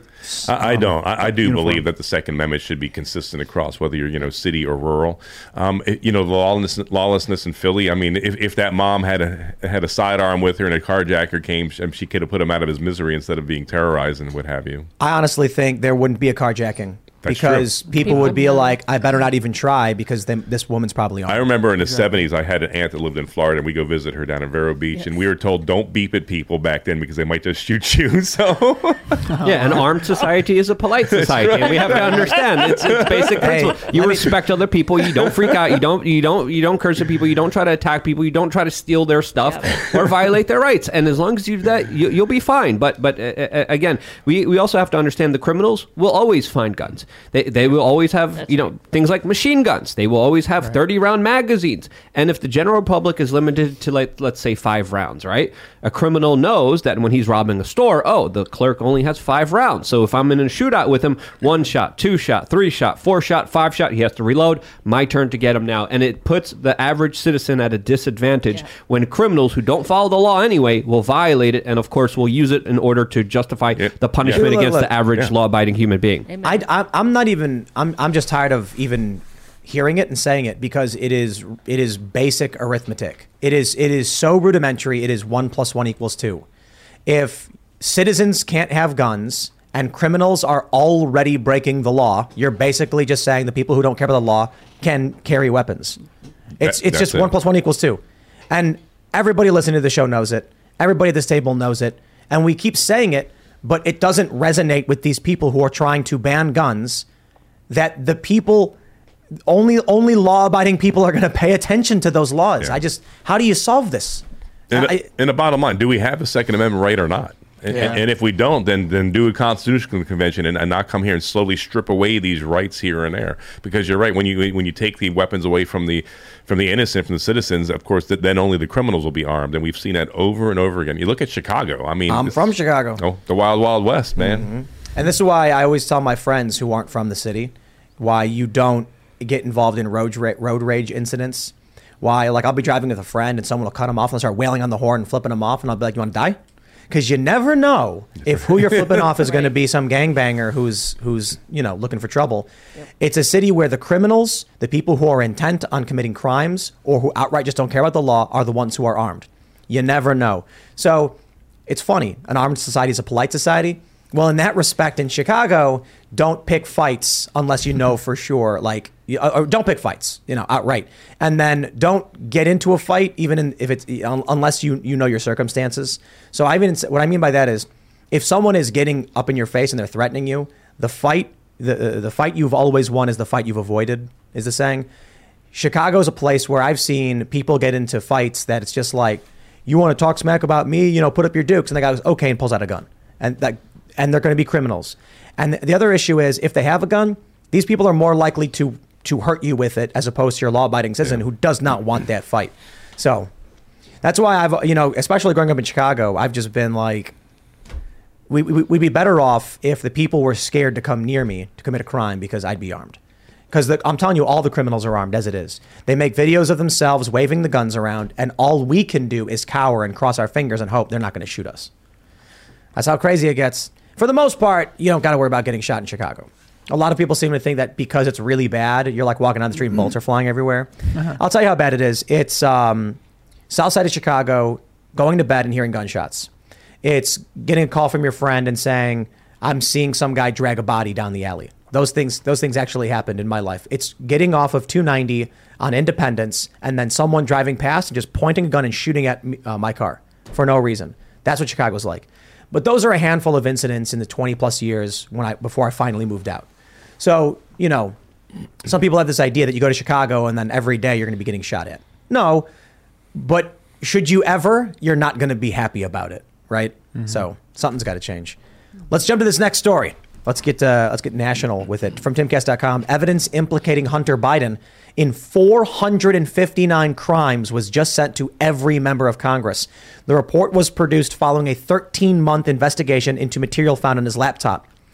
The file was sent to all 535 members of Congress on October 20th and includes 140 alleged business related crimes, 191 sex related offenses, and 128 drug related crimes, according to The Sun. It was also sent to district attorneys and U.S. attorneys for the jurisdiction in which the alleged crimes occurred. Okay, here's my question Is anything going to happen? I want to let's break down the crimes. You got to list. You wanna go through all the crimes? Come give, on, give me some of the hot ones. The hot ones, there's pictures There's a lot of him. photos and videos that you could see. No, Yeah, no. How about you watch them? How about you watch Later them? and tonight, to maybe I'll do that in my room alone. How's that? No, I, I'm just. I think he's been just living the criminal lifestyle, and not all crime is. I think not all crime is evil. Like if there's an evil law, you have a justice. You have a a, a duty to violate that illegal, that horrific law, like in Nazi Germany, for instance. But um, you know, I think he's just been dodging it because his dad's the VP and now the president, and and maybe he's got what's coming to him. Like if, he, if he's been hurting Well, people, especially, do you he's been hurting himself? I don't know. I, I think the reason Hunter has gotten away with so much is because uh, at the highest level, the DOJ is effectively politicized. So uh, you look at stories like this and you wonder why. Why is this guy not not getting arrested? But uh, let's let's let's break it down to actually a more uh personal level. Let, us just say, fine, you don't want to talk about the Biden family. Let's talk about the pregnancy centers that were firebombed. You saw that story? Yes. Uh, th- th- were, were any of those in, in Pennsylvania? Uh, I don't believe so. Because I know one right over here, like not that far away. We actually had one of our reporters go drive out to it. Uh, these people, nothing. Uh, I'm not. I'm not hearing anything. And that's a terrorist attack, as far It- as it's I'm terrorism. concerned. and nothing. But what do we hear about these pro-lifers? Uh, so uh, we you, you talked about Mark Houck and how you know one Saturday three weeks ago, four weeks ago, about thirty agents showed up with fifteen cars, and uh, on an early morning, we call that a night raid in Afghanistan. We'd help plan these ops where we'd go take down tough armed terrorists that have killed people, and then send in special operators, about thirty or so. Usually, you know, earlier in the morning than seven, but uh, that we, we do that not proportionally towards a pro-lifer because he got in a shouting match with, with an opponent of his position, and apparently the guy was cussing over his kid, and so Mark pushed him, and, and the lower court threw the case out, and now the feds are going to come in with overwhelming force. That's, that's obviously political. I had never dreamt in my lifetime we'd see the Department of Justice and, and potentially the FBI being politicized so much because we have firebombing of crisis pregnancy centers, but then nothing uh, happens in, in defending uh, their rights. But of course, it's heavy-handed abuse, and we saw two priests arrested up in uh, New York State now as well for being pro-life and Wow. and praying outside a clinic. Praying? Yeah, praying. I mean, it should not be surprising. My opponent, Josh Shapiro, instead of uh, fighting for our rights during the shutdown, he sued the Little Sisters of the Poor. I mean, he sued nuns. Who sues nuns over a religious issue? Twice. Twice. This Yeah. seems like an overt violation of the First Amendment. Look, if they're going to make an argument about like an assault or something, it's like sure, but a federal case out of it. I mean, that's the meme. Don't make a federal case out of it. That's true. It's a, it's a, it's a, it was a local protest. We used to have back in the day. I mean, maybe this is just a trope, and maybe there's reason to complain about it. But people get into bar fights, and and the cops would be like, "Go home, guys. You're wasting everybody's time with this." These days, it's You make a federal case out of it. Yep, and they are. And that's very chilling. To, so, you know, it, what's interesting, Tim, is that the Democrats uh, blacklisted 21 Republicans uh, a year and a half ago, two years ago. And uh, I was number one in their hit list for some reason. They thought I was going to derail their plans in Pennsylvania, which we will. And uh, they, they colluded with the media. This came out in the Salon article. This is not conspiracy. It's a fact. They, they admitted the DNC and DLCC, Democrat Legislative Campaign, Campaign Committee, they worked with the media to, to try to take me down. Uh, and it didn't work. It made me more popular, actually. But I think I'm, most people, though, seeing ad hominem attacks and people attacking your character and your work and your, your, your books, your dissertation, your, your, your service, that it mostly would, drive people just to sit down and shut up. And uh, that's the problem they had with me. That's why the media is so frustrated and aggravated because I won't shut up. Because and Rebbie and I, 30 years uh, in the Army, moving around the world, to 12 years out of the country, 10, uh, 12 moves. Um, I had a sweet job lined up. Was going to ride off into the sunset in a com- comfortable retirement, and I could not do that because of your generation was getting the country from me worse off than how I got it from my dad, and uh, that's my motivation. And they're not; they're used to politicians being a bunch of cowards, and I ain't going anywhere. We're going to win on November eighth, and we're going to turn the corner on this. How, how can I ask you how old you are? Fifty-eight. 58. Y'all were supposed to give us flying cars. We were. Yeah. George, here comes George Jetson. We got we got we got uh, recession in 2008. Now we got economic crises. But no, I can appreciate you standing up and. and I, I could not walk away from it, and and I could have. I had the sweet job making a lot more than a senator makes, but it's not about the money. I, I fought for these freedoms. I defended these freedoms. I love my, my country. You know, I, I love it so much that I was willing to lay down my life for it. No hero, but uh, it, it was heartbreaking to me. I struggled with that. And Rebbie can tell you, I was having trouble leaving the army. I was I got too old. I reached colonel. That's as high as I can get in my career field. There's no generals in, in the field that I work. And uh, I was, I, what I just said, I said to a young man and uh, at a radio station. He looked over at me, and I'm in uniform, about to retire, and he said, "Well, Colonel, why don't you do something about it?" And I was like, "Ouch, that hurt." uh, I'm hearing that uh, uh, your opponent's not going to debate you. He refuses to see me on the stage. Why? Why? He's a freaking coward. He's got nothing to run on, so he's he's hiding. I mean, here you are sitting down with us. You have no idea what we're going to talk about, what stories we're going to pull up. It's it's been an hour.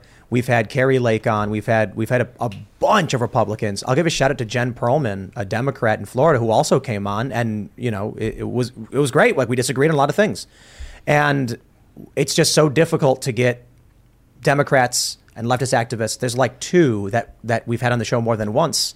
Uh, shout out to Vaush for everybody who doesn't like him. Hey man, he, he's willing to come here and argue with us but they won't even debate. They won't. They won't debate you. I, I think Katie Hobbs, the same thing. She's not debating. Not either. debating in Arizona, not debating in Wisconsin, not debating in Maryland. Right here, Dan Cox. He's a good friend. He, he's going to be a great governor here, and, and his opponent's not debating him Wow. You know what I think it is? Honestly, the truth would hurt their campaigns. Yep. either. Agree. Of course. Yep. That's it. They they need to keep people in a in a tight space where there is a controlled narrative. And I'm gonna I'm gonna uh, you know I'm sorry beat the dead horse, but they will come out and claim we've got to reduce carbon emissions while Joe Biden's dumping the strategic petroleum reserve, which is is keeping petroleum flowing, and then go and bag you know our rivals for oil. They clearly want the oil. They're just lying to you about it. I think you say something like that in debate, and they go, "Hey, wait a minute." That's why they don't want to have a debate. Oh, Yep. It's the absolutely. first thing you Yep. bring up, uh, um, among a bunch of other things. I mean, you can talk about the riots. They want to talk about January 6th. You say, okay, well, 529, there were a bunch of riots. They firebombed a guard post at the White House. These are the things that you, the media doesn't want to talk about. And if the media is not advancing the narrative, then, uh, well, I'll put it this way. They don't need to enter a, lo- uh, enter a situation where their constituents will hear anything outside of their controlled narrative. That's exactly it. How do, you, how, do you, how do you break through to regular people then? confront them, meet them on the street, and be like, uh, "That's what I did." Uh, but but hey, I mean, what other way than go face to face? Be like, "Hey, you won't debate me? Let's have a conversation right here, right now. Let let the American people decide." And I think we need more conversations. And and the fact that we don't have conversations, we're losing our civility because of that. Because when you're able to look someone eye to eye, this is the reason why we do the show in person here. There's there's an energy. There's there's there's no uh, bull crap. There's there's no nonsense. You say something I disagree with, I'm going to call you out on it. Um, but but I still respect a human being if they come from a different ex- perspective and experience. But when you're not able to face somebody, you're able to vilify them a lot easier. And I, and I and I think we're reaching a, a point in this country where it's becoming very very dangerous to how partisan everyone is. It, it is chilling. You know, so how do I get the message out? And so Facebook, of course, uh, clamped down on me back on October 17th, 2020. And Wow. through, I, I, I had the, the greatest reach on that platform for somebody in politics. I'm not a politician. But despite that, and, and so because of that, I can't boost posts. But despite that, I'm the number one in the nation over Democrat and everyone else on, reach and Facebook because we told people how we circumvent it. You share, you share to your pages, uh, manually share, and so that so social media is one way. Uh, Rebbie and I have traveled the entire state, every single county, several times, meeting people eyeball to eyeball. We, we probably the past couple years we probably shook hundred thousand hands. I don't even know, and taking And time. we've been doing it for two years because of all that's been going on with COVID and just people were hopeless in Yeah. Pennsylvania. And so we get invited to all these different With the Lucky Land slots, you can get lucky just about anywhere. This is your captain speaking. Uh, we've got clear runway and the weather's fine, but we're just going to circle up here a while and uh, get lucky. No, no, nothing like that. It's just these cash prizes add up quick. So I suggest you sit back, keep your tray table upright, and start getting lucky. Play for free at LuckyLandSlots.com. Are you feeling lucky? No purchase necessary. Void where prohibited by law. 18 plus terms and conditions apply. See website for details. counties and events and things. And so we went. You guys would have a great YouTube show, the two of you guys co-hosting it, talking about policy and stuff. I love it. Yeah, You know, guess. Rebbie's our secret weapon on the campaign here. I mean, it's fantastic. I'm the introvert that is sacrificing and using a microphone when I would rather not. The, uh, the the guy down in Mexico does this. He does his daily speeches or whatever. Where like what, what's his name? Obrador. I'm not super familiar, but he like he, or, or maybe maybe I don't know if he's still there. But I remember you know being told he like comes out on the balcony every day and talks about what's going on and just like lays it out. He's very blunt, very personable. This is the future of you know people people want this. They want authenticity. They want real conversations. They don't want sound bites. They don't want talking points. They just want to be like, give it to me straight.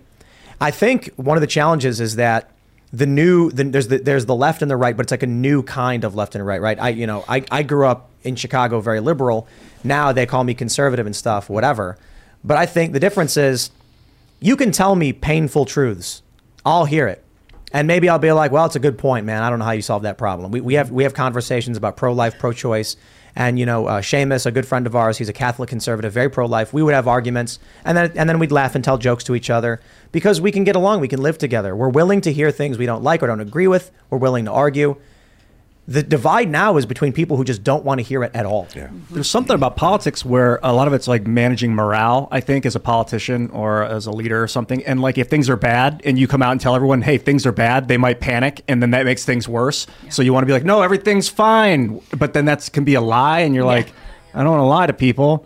But the, so what do you do? You just keep like a like a positive mindset about the problems and like um, this so- is the solution. yeah, I'm, I'm glad you brought that Yeah. up. Go ahead, Go ahead. Rebbie.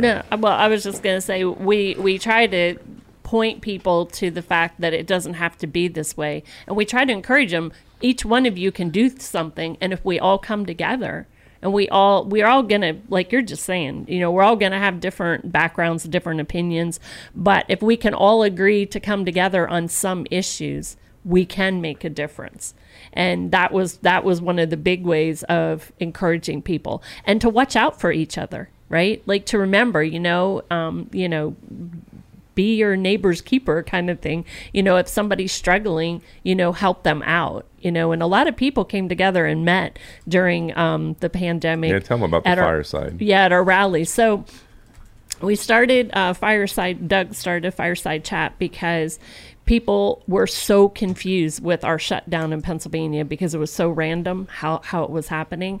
And businesses couldn't figure out like can i stay open or, or, or, am i on the list that has to close? And what's that look like? And so anyway doug got on every night for about a half hour and just kind of laid out the latest. Here, here's the list, and he sometimes was just reading through all the the rules and talking to people, and people were asking questions. Hey, I have a hair salon, so seriously, I can't be open, you know, but the abortion clinics are open, but I can't cut hair. I mean, you know, it was it was like people just wanted to know like well what's going on? Why is that going on?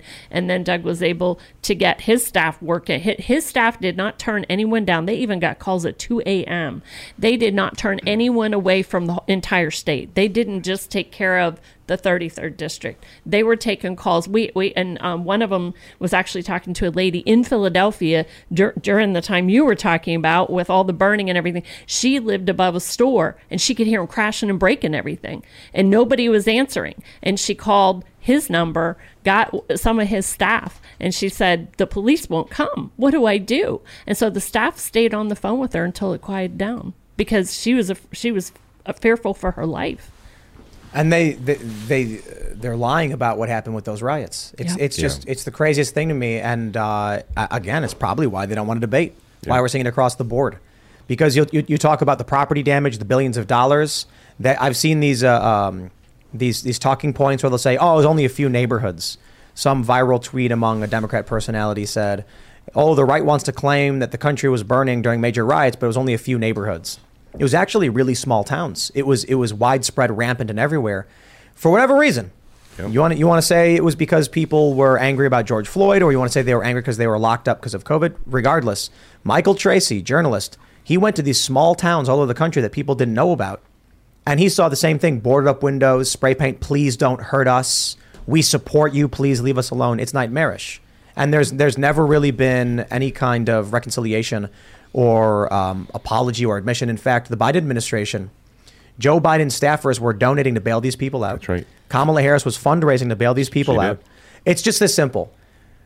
Crime freaks me out. I don't want to have to worry about it. Look, for me, we, we, we, we were swatted here. I think we got like 13 swattings. You know, are you familiar with swattings? Yeah, sure. So we have to deal with that. Wow. You know, do, doing a high profile show, of course, we're going to have security concerns. So naturally, with crime going up, it matters a lot to me. If I'm going to go to a place and it's already that uh, we have ser- security concerns, I don't want to, I don't want to think about that. Mm-hmm. But it's really simple. On some of the biggest issues, the economy, the cost of goods, and crime, you've got Democrats who have actually supported and bailed out rioters and criminals, advocated for uh, letting out convicted murderers. And then on, on gas prices, Joe Biden actually campaigned on getting us off fossil fuels. So I, I, I just tell people look, there's a lot of things you can complain about culturally. There's a lot of cultural issues you want to talk about, uh, pro-life versus pro-choice. I hear you, but right now, I know what's what's hurting you the most, and it's your gas prices are making it hard hard enough. You can't even get to work. If you can't get to work, how are you going to have a job? Then, because of the cost of gas going up, you can't now buy goods. They're saying uh, I saw a report. I think it was uh, CNBC. We've got 25 days left in the in the U.S. diesel supply for uh, I think it's distillate supply. Now that doesn't mean we're going to run out. It just means it's the lowest it's been since 2008.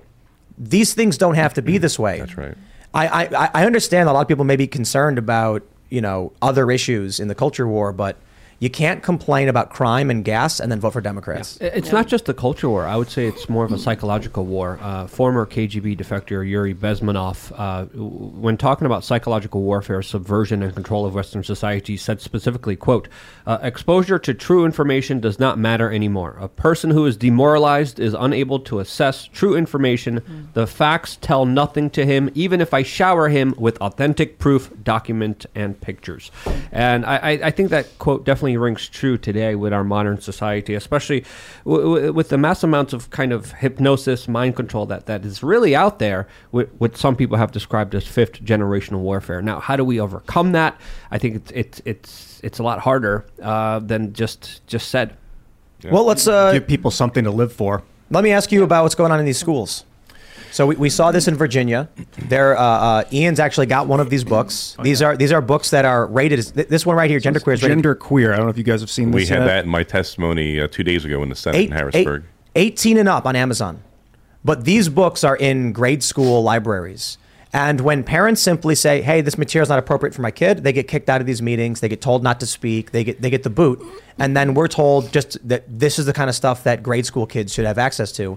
So, so uh, was there something that happened recently with you guys, or you know, just tell me what your thoughts are. Yeah, we had a hearing in Harrisburg and brought in uh, several testifiers, uh, several moms from the southeastern part of the state, and uh, one of the moms had a stack of about ten different books, and she read from one of them, which was completely disgusting. It, it's it's it's it's, it's repugnant. It's that bad. Do you remember which book specifically this one was? I don't. She read it. It was so bad that the committee chair said, "Okay, we understand now." um, but uh, uh, the pictures in some of those books that she had there are, are extremely graphic, and it, it's for elementary ed kids. Um, and if you and I shared that materials with with uh, underage people, that that would be an offense. We'd be arrested. It's, That's right. It's that disgusting. Josh Shapiro, my opponent, supports that being in the libraries. Uh, we actually had a bill that would protect kids from ob- obscene material in the schools, age appropriate books, and it was called book banning by the Democrats. And our, and Democrat governor Wolf vetoed it, and my opponent cheered. Uh, on the same side here, uh, they celebrate, of course, gender pronoun games in our schools. Our schools are becoming really a, a culture war clash in Pennsylvania. Because they know You, if they can indoctrinate the kids, they get votes in you know and the 18 years. kids 10 are years. told not to tell their parents if they're transitioning or which pronouns they're using, and the parents will get on board later on. Levine is part of this. Do- the great Dr. Levine, our Secretary of Health in Pennsylvania now, the second most powerful health official in the nation here, and uh, Admiral now, Woman of the Year. You can't make this stuff up. I mean, these people talk about defending women's rights, but they can't even define what a woman is now. I mean, it's just right. insane. Yeah, Matt Walsh is doing. Uh, I think he's doing a screening tour. I know he's got like a big rally in Tennessee. Um, but yeah, you, you've seen Matt Walsh's documentary, "What Is a Woman?" Yep. I mean, that's that's it right there. Look, I'm I'm I'm all for uh, making sure people are living happy happy and healthy lives for for the trans community. But what we're talking about now is it's a simple issue.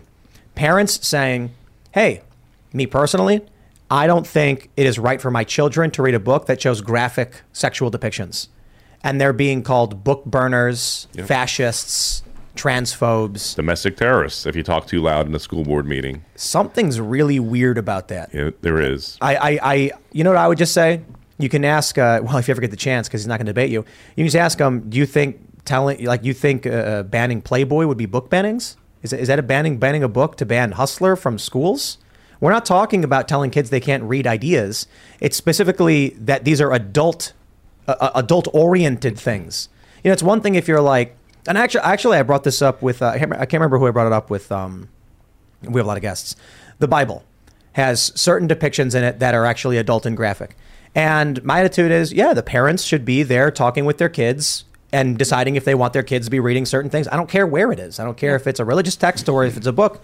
The idea that teachers will decide for the parents and the parents have no say somehow e- equates to book bannings is, is, is, is ludicrous. Yeah, and, and we we see the videos on libs of TikTok, you know, and, and, and they're using their platform to indoctrinate, and, and that's that's that's an abuse of power. There, you're there to educate, not to indoctrinate. We want to teach kids, you know, how to think, not what to think, and that's that's a dangerous trend here. And now that there's a push to to force the parents out of their their kids' lives, in their education, in their choices, and what have you, in their understanding, in their worldview, that that's troubling. You know, we started off this conversation about you know, Lieutenant Mastriano serving in the Iron Curtain, you know, defending against that that the godless system that Ronald Reagan described.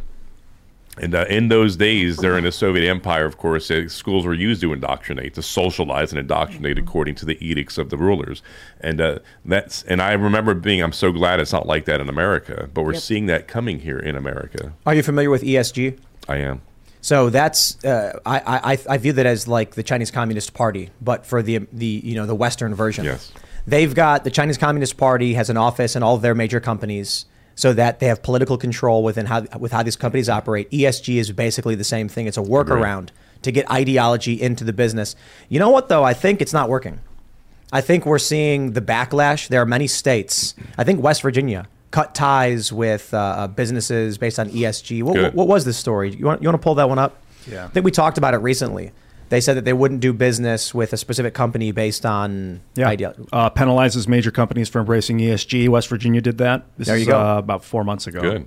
Do you, does the governor have the authority? Would you be interested in? Yes, like yes, I do, and uh, we do need to elect a Republican General Assembly. That's just a constitutional fact there. But to me, together with the Republican General Assembly, there we can cut off ties with businesses or not invest in China, Russia, or companies that work against our ideas and ideals. I wonder if the same goes for free speech, supporting the First Amendment and social media companies that take control of the commons. Si- Since I've been on the receiving end, you know, much as, as you guys have been on, some of the censorship here, which is just repugnant to me. You know, who's deciding what right and wrong is on some of these issues we've debated over the past couple of years, which we won't bring up because we're going to be banned on some of the platforms, ironically. But I have introduced legislation that would, would make it uh, these these social media platforms culpable and subject to uh, being sued by citizens in Pennsylvania if that passes. Obviously, I'll sign it into law, and that they, they cannot screen speech that they just don't simply like.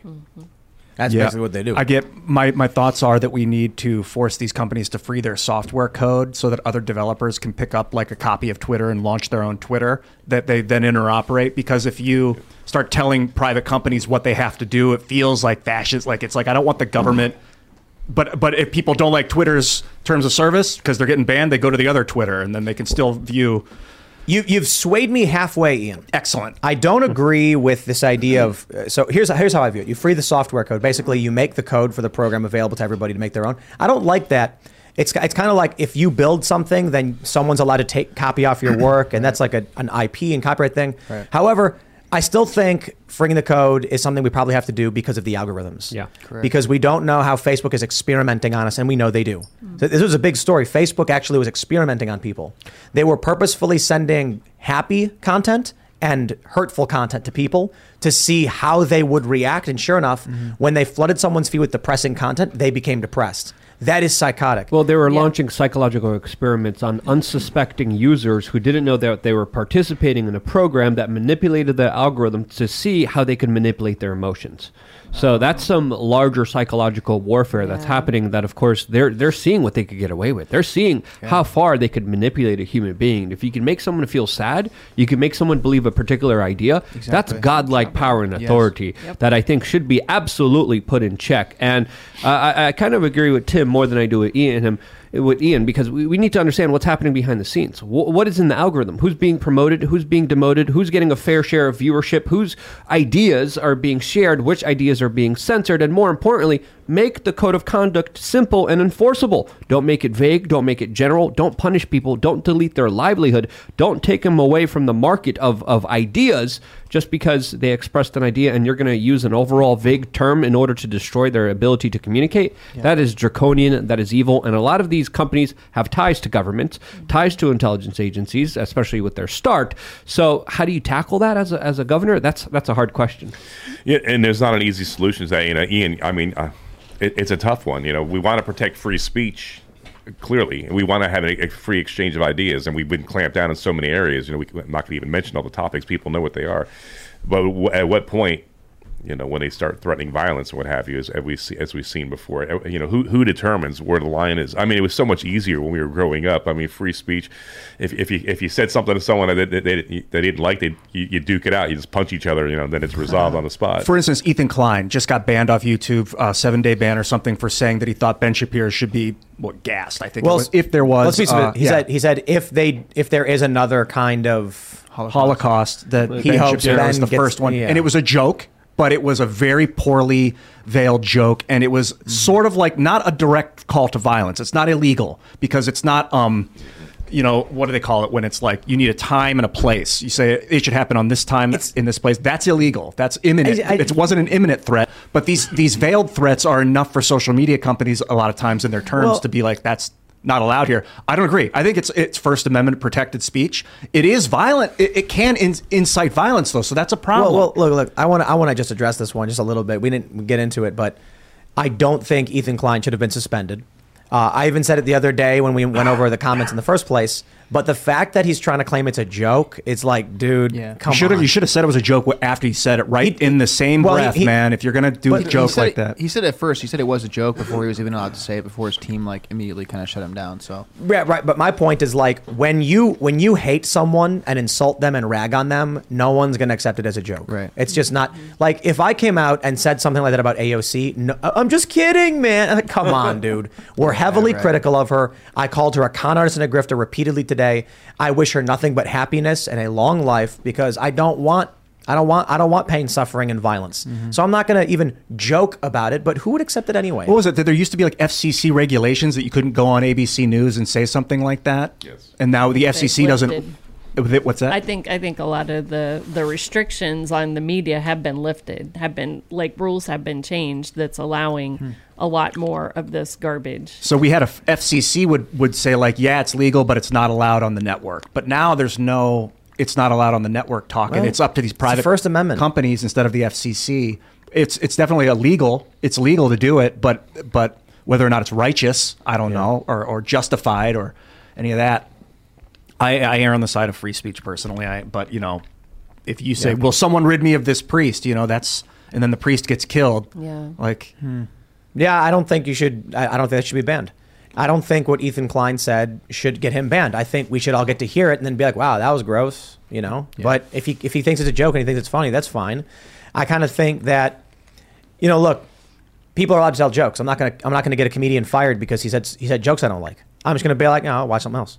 That's that's the thing. I think I don't think they understand right now. Ethan's you know attacking or being very critical of Ben Shapiro because Ben said if another Holocaust happens, I hope Ethan and his family escape. But that's just me. And then he's like, you know, these fascists, they don't get it, blah blah blah. And I'm like, dude, when the people on the left say that we should ban comedians, censor people, and shut them down, that's extremism. That's authoritarianism. Yeah. I don't think y'all should be banned because it's simple. I'm an adult and I'll be like, I'll watch something else.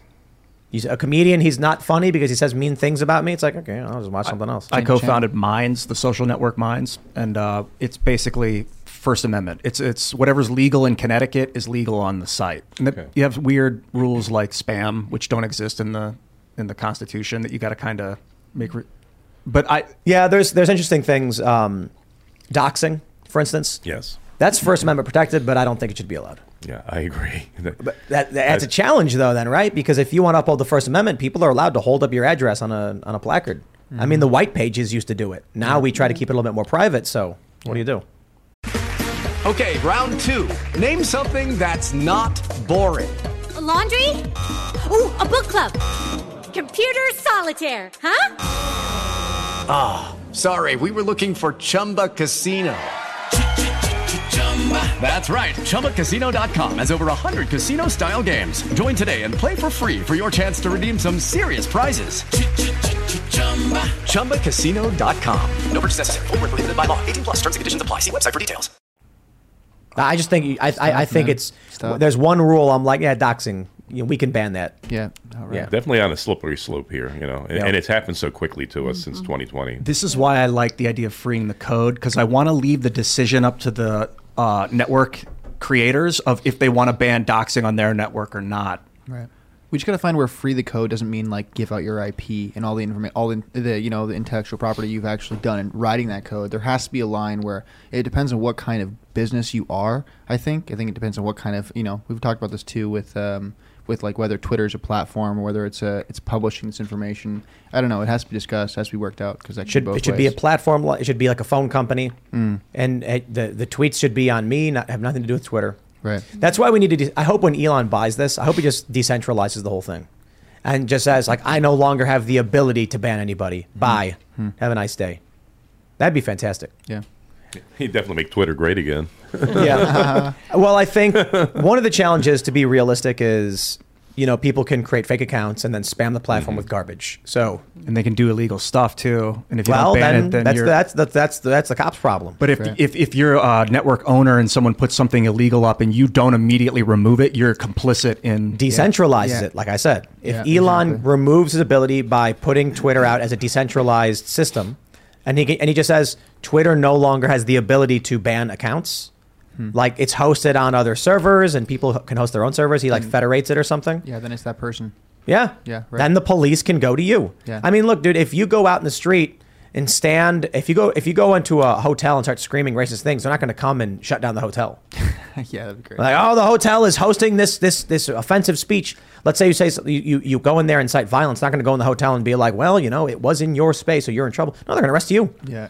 So that that's the way it should be. If you go onto Twitter and you say this stuff, Twitter should be like, help police. Yeah. There's a guy on our platform doing saying inciting violence and committing crimes. Yeah, that's how Minds does it right now. There you go. Oh, yeah, man. Simple as that. Good. There Glad you go. All right, how about, how about this? Let's go to Super Chats. If you haven't already, would you kindly smash that like button? Subscribe to this channel and share the show with your friends. Become a member at timcast.com to check out the Cast Castle vlog, Tales from the Inverted World, and our uncensored members only show. We have those up Monday through Thursday at 11 p.m. We're not going to have one for you tonight. Unfortunately, we don't have enough time and we're, uh, we're just strapped. So my apologies there, but we've got a huge library, a ton of really, really awesome people. And we just put out a really uh, funny episode of Cast Castle, so you want to check that one out. And uh, share the show if you like it, beat the notification, help us get past that censorship. Let's read some super chats. We got Raymond G. Stanley Jr. He says, Doug, I never realized how big of a deal PA is in the grand scheme of things with elections. Sir, when you win, please be level headed. For many of us, just want someone who cares about the people. He will. I will keep an eye on him. All right. I, I think that speaks to motive, which I already went over here. It's, it could have run off in the sunset, comfortable retirement, colonel, strategist, you know, author, professor of the War College, all the credentials I needed to do easy things in life. What, what do you think Shapiro's motivation is?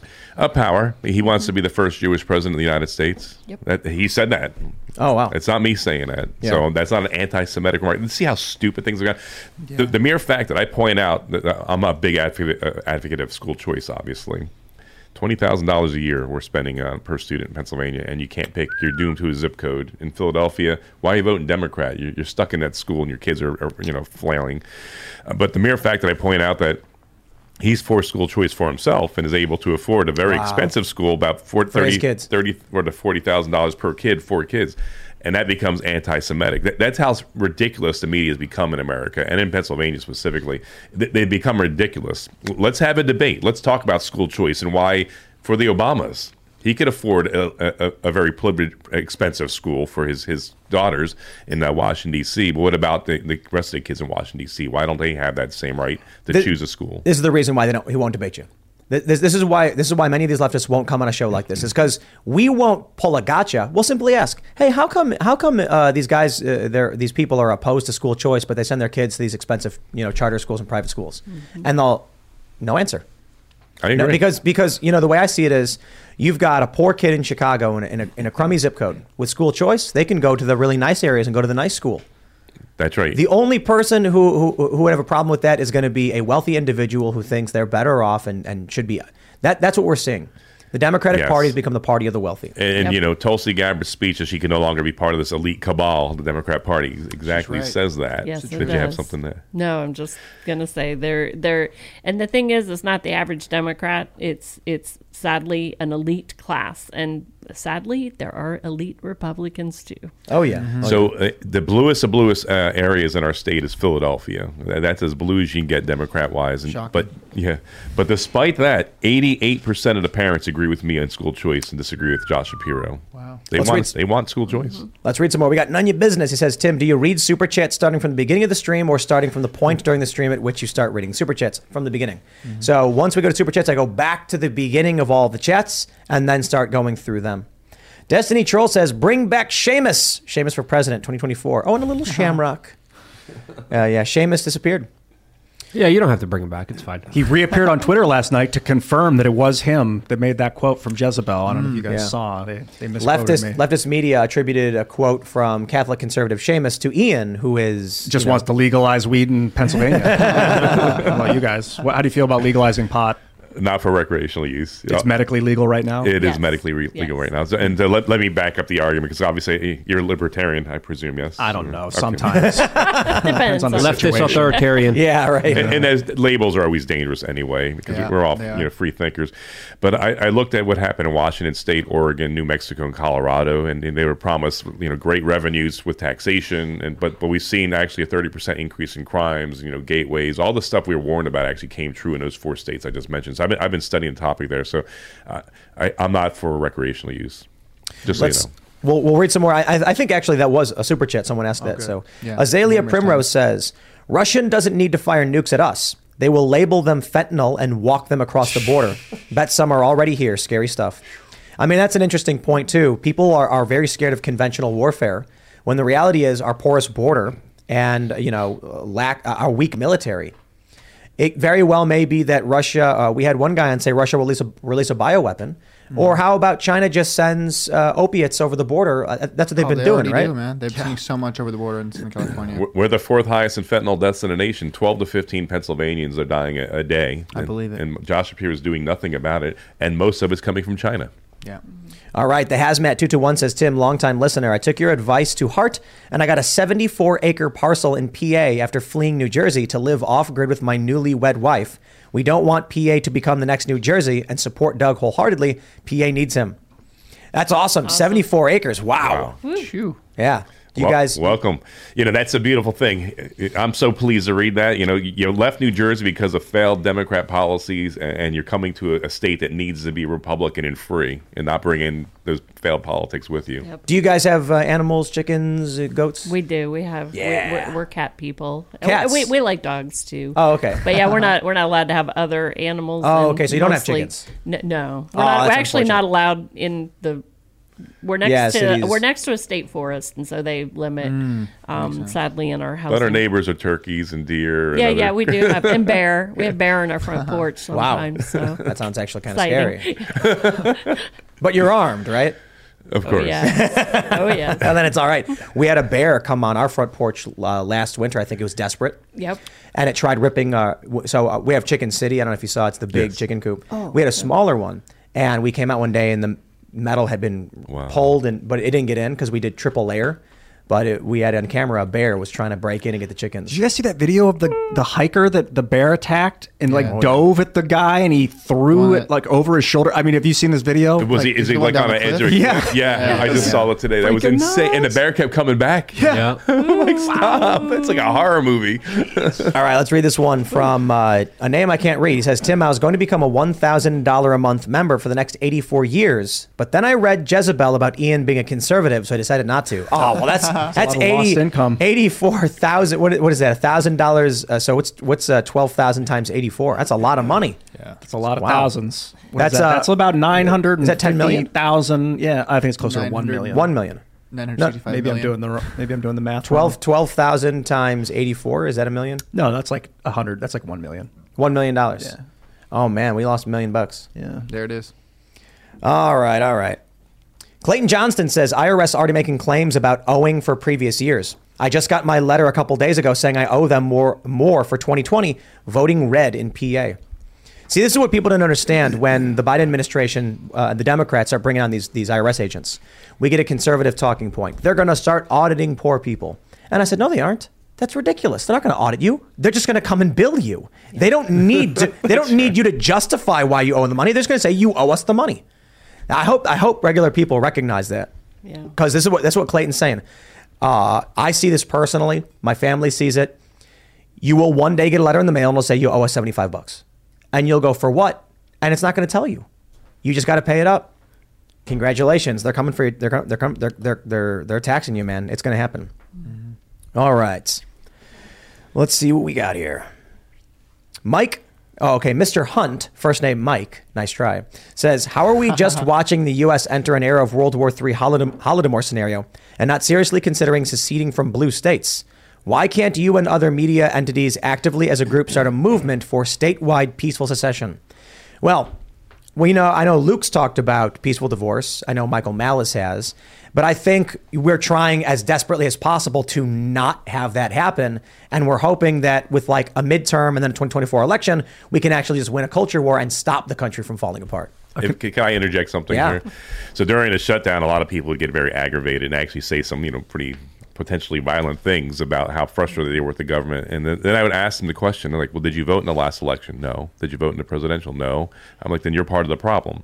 So secession is, is uh, I'm going to say straight, a ridiculous idea. We resolve this at the ballot box, and let's do it this way. You know, go out and vote and be active. And and if you're really that serious about it, and it sounds like he's pretty passionate about it, th- then volunteer for a campaign, donate to a campaign, or maybe run for office yourself instead of talking so, you know, uh, bombastically. Or be a poll watcher. Well, personally, Yes. I think secession secession is a great idea when you see it from a point of view of decentralization, uh, from the point of view of how the Amish have done it, from the point of view of individuals taking personal responsibility for themselves. We might be at odds here, but that's how I see it, and I think it's a great idea that we should strive for on an independent local level. You mentioned a convention of states too. How does that work? Is that between governors or between state legislations? Uh, that would be through state legislators selecting representatives to represent a state in a convention of states. And, and obviously, um, it's, it's coming out of the conservative movement, but there's also fears on the Second Amendment side that that could be it could be a runaway convention that could start infringing upon our rights, and that might, might be Yeah. another way to circumvent the constitutional process. You know, individually, the Amish still pay their taxes, they still obey our laws and what have you. So you know, Even though they have their own schools, they still have to pay school tax to. Yes. You know, like that's that seems ridiculous. But if a fracturing at, at the greater level, like I'm thinking 1861, I, I don't want maybe you know without the conflict, but I don't want to see that happen to our country. We're, we're, we're better off as the United States of America. Yeah, we just got to win. People need to get out and vote. You know, it's still to this day, Doug. You know, elections in Pennsylvania are compromised. I don't know if I'm going to go. Are you kidding me? Then that's exactly what Democrats want you to. They want you to stay home. We're- there's so many Republicans that don't vote. I mean, the, Inquirer actually wrote an article. They're concerned. They, they're seeing this red wave of Rebbie and I traveling across the state and getting these massive crowds in rural counties, and they're like, "Wow, if those Republicans actually go out and vote, Mastriano's going to win." So yes, get out and vote. Do- and go knock on your neighbor's doors. Yep. Yes. Call your friends, call your family, and say, we got to do this. Yeah. And take the Amish to the polls. That's right. Drive 'em. They, they drive them to the polls. We have a lot, a lot of support in the Amish community. We do. That's so wow. All right, we got Morgan Mogus. He says, Hey, Tim, big fan of the show. If Josh Shapiro keeps avoiding Doug's debate calls, he should debate Mises Caucus Libertarian candidate Matt Hackenburg instead. It would really make Josh look cowardly. There's a, there's a lot of people. Here's, here's my first thoughts on this question. Obviously, a lot of people who are libertarians, we have a lot of Mises Caucus uh, and libertarian friends, they want to be contenders in this. They want to make sure people recognize them. And so I see a lot of people being like, you know, you should debate the libertarian. But they actually make an interesting point here that I, that I thought it really would make Josh Shapiro look cowardly if you excluded him and the conversation shifted away from Democrats and to something totally different. You know what I mean? Yeah, that's interesting. Or just simply put it, like you're hosting a debate for the governorship, and, And everyone's invited who's running for government. uh, governor. And and would you debate a, a libertarian candidate? Yeah, I, I'll debate anyone. I mean, we have a green candidate out there. I don't know why we're not talking about her as well. Who is that? I, I don't have her name handy, but she made it on the ballot, and she's a viable alternative to Josh Shapiro. That's for sure. If you don't want to vote red, Yeah, I was. We were talking with some of the, you know, uh, I think it was when Dave Smith was here. He's a Mises Caucus guy, and and we're good friends. We're big fans. But I, I gotta say, look, man, I don't, I don't, I don't view the the new MAGA Republican, uh, uh, America First types as the lesser of two evils. The way I've I viewed the establishment Republican Party. I certainly don't agree with everything the Republican Party has to offer. But there's a handful of Republicans where I'm like, yeah, they're actually pretty good. School choice is a good thing. Like, I agree with these things. They don't want war. I'm like, you won me over with that. You want school choice. I actually see an opportunity now within the Republican Party with many candidates to actually get some good people in. I think the Republicans got to do a lot to get rid of that old guard garbage, you know, envi- uh, uh, establishment stuff. But, you know, to our libertarian friends, the risk that everyone sees is are you going to split the vote? Is it, is it going to end up hurting everybody if, if we if we try and go for the, the, the cream of the crop utopian vision, or do we say, hey, look, we got some pretty good guys right here? Eh, How do you? I don't know, man. I don't have any answers. That's tough. And, and that's hurt us before. The, the reason why, and whatever we think of Bush the elder is, is ir- irrelevant to my point. But Perot came in and he ensured a Clinton victory, which, which Yeah. began a transition in our country Mm. culturally. I do think it would be hilarious, and I understand the political uh, challenge, but it would be hilarious if, if you guys just organized the governorship debate and put his podium up there and just there you go. I, I had we could have a we could have a cutout Cutout of them. cutout of him, and we, we could even make them you know a little bigger than, than life if, Taller if than that he- helps. I mean, look, you invite the Green Party candidate too, and let them represent the left, and then be like, why is is he refusing to show up and actually speak to you? I don't think you would even. idea. I don't even think you'd mention him at that point. Just call it the 2022 Pennsylvania gubernatorial Yeah. debate. Well, I say it. Whoever comes, Invite comes. everyone who's running officially on the ballot. I, We do it. I promised Josh Shapiro he could bring Donna Brazile with him, who, of course, who cheated famously in 2016, gave Hillary all the questions in, before That's the right. debate. Oh, uh, he. I'll even give him a box to stand on so he looks taller. it's okay, Josh. I'll see you on the debate floor, man. Do you guys know each other personally? Not at all. oh, we saw him one time and he, he skirted away from us up in Erie. Oh wow. All right, let's see what we can grab here. Teddy here says, Third ID 123rd Signal Battalion Echo Company, Wow. 9899, Godspeed Mastriano, voice of the Marne. We Marnie? we uh we did we overlap with yeah we overlap. I was in the Third Infantry Division Division Artillery from 1997 no 98 98 to 2000. Yeah, it was ninety. Is that some kind of MK Ultra activation code? That's what I'm getting from. I'm like, I'm a civilian. I don't know what you guys are saying there, but I'm concerned. Uh, and then we're rocking the Marne because in 1918, when the Germans broke through the French lines, uh, my unit stood like a rock on the Marne River and stopped them. Wow. Yeah, cool. All right, Isaac Glover Show says, Can Mr. Mastriano please consider joining the new Trump administration in 2024 if he loses his governor's race? Also, can't wait to see Kari Lake win. Uh, we're going to win bigly, to borrow from Donald Trump. So, Bigly. but thank you for thinking so much in me. I, I yeah, and also Kari Lake, man. I I've seen more and more of her videos. I really think she she could be president. Yeah, she's she's got that she's fantastic. The I, look, I, I have tremendous respect for anybody who can come here and sit and have a conversation with us. You know, because some people, a lot of politicians, they can't even debate. Yeah. It's like, do you really have ideas if you don't know anything about those ideas? You can't back them up. Yeah, that's true. I don't know, man. Look, I can disagree with you or anybody else, but as long as you know why you think something, I'll be like, okay, well, you know, you know, you, you mentioned some things uh, uh, on the show about your policies, and I'm like, I actually don't know enough to refute what you're saying. I'm not going to argue about something I don't know just for the sake of politics. So at least you, you know, there you go. Well, thank you for being a decent journalist in that regard there. Yeah, you know, we, we we we all deal with how they lie all day and night. I mean, like like we were mentioning, they called Ian Crossland a conservative commentator. they call me a conservative, and like none of it is just it's just meaningless. Yeah. They call all of us conservatives. It's like that's just nonsense. Never. I mean, anybody who's ever heard anything out of Ian's mouth would laugh at the idea of him being called a So, conservative. Ian, Ian, what happened? What, what caused that? I, I think I've been tilting conservative since I've been here. Uh, no, they thought I was Seamus Coughlin. They, they quoted a different guy and thought that I was the one that said it on the show. I don't know. It's Oh like they didn't want. It's like they got an AI they don't do transcript of it. They don't do the work. They don't do the work. It's a Google search. Yeah. I don't know. I think of myself as liberally conservative or conservatively liberal. Now, if they're getting your name wrong, imagine what else they're getting wrong in all the right. articles that they put out there. All right. Ashley B. Yo says, first super chat, super pumped to see Mastriano. No notification tonight on here. I live right outside of Scranton. Big props for coming on and God bless. Nice. This is what, uh, uh, you know, these are the kind of, set- kind of shows that we need more of.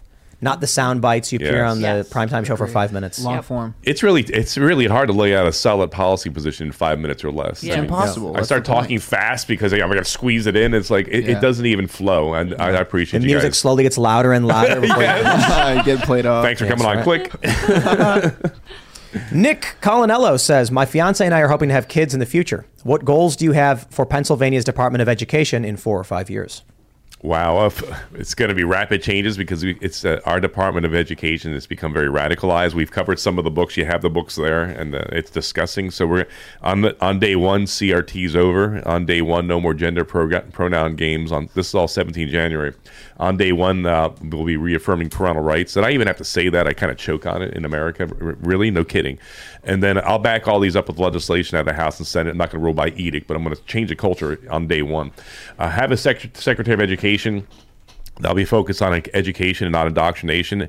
Uh, that means we need to have all the curriculum posted online for parental review and transparency. So there'll be uh, the, the, the school districts will be ordered to post that. That was a bill, by the way, ve- vetoed by Governor Wolf a couple months ago. Uh, transparency in, in curriculum. You know, I think the more eyes that are on things, the better off we are. The more accountability for public. We're spending thirty-one billion dollars a year in Pennsylvania on education. Uh, according to a 2020 report from the National Education Association, we were the 12th highest in the nation, spending wise, with 28th in quality student before COVID. We're not getting our bang for the buck.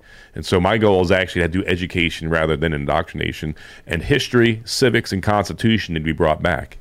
Right on. And you know, I, that's, that's from a doctor in history, by the way. Oh, that's fantastic. he's he's taught at the master's degree level. So What- he cares about education? I, I, but I believe uh, in our, in our history and our in our laws. People need to read the Constitution and study it. Yeah. Um, Agreed. I see, and, and you know, granted, you know, I came in with a framework and understanding of Constitution, but being in the Pennsylvania Senate during the shutdown during COVID was a crash course in, in the Constitution. I, I had no idea things were happening so rapidly, and much of it was because of ignorance of the laws and the rules and, and, and our basic constitutional rights uh, that people seem to not have a grasp of anymore. Yes, right. Be cool if little kids in like elementary school learn how to write a bill and, and pass it. With the other kids could vote on it and then like change. Or some behavior in the, finance. cla- That would be in the classroom. Yeah, write a check or we don't write checks too much. We, we had, Yeah. but, Swipe but, an but, ATM card. you know, We've kids no- not knowing how, how the financial system or the business or the economy works. Oh yeah, compound Or interest. taxes at all. Yeah. And, School. and that would be so easy to do. That they Yes. have a mock up of a House and Senate and the governor, and It's so fun. Well, And well, the good pick- schools and then have you change this. roles like No, no, every no. few months or every month. That's or right. something. the, the really expensive private schools have things like this. That's right. Class president, stuff like that. Mm-hmm. The, the the public schools, they just leave you high and dry. Yep. All right. Hexagon Proton says one of my coworkers used to work in mining and had activists lock themselves to machinery overnight. One day they left them there through the day, sitting in the sun for nine hours. They didn't return. Did you guys see these? Uh, so first there was the the two women who threw the tomato soup on the on the Van Gogh. that's disgusting. Yeah. Then they glued their hands to the wall. Immediately got arrested. I was outraged.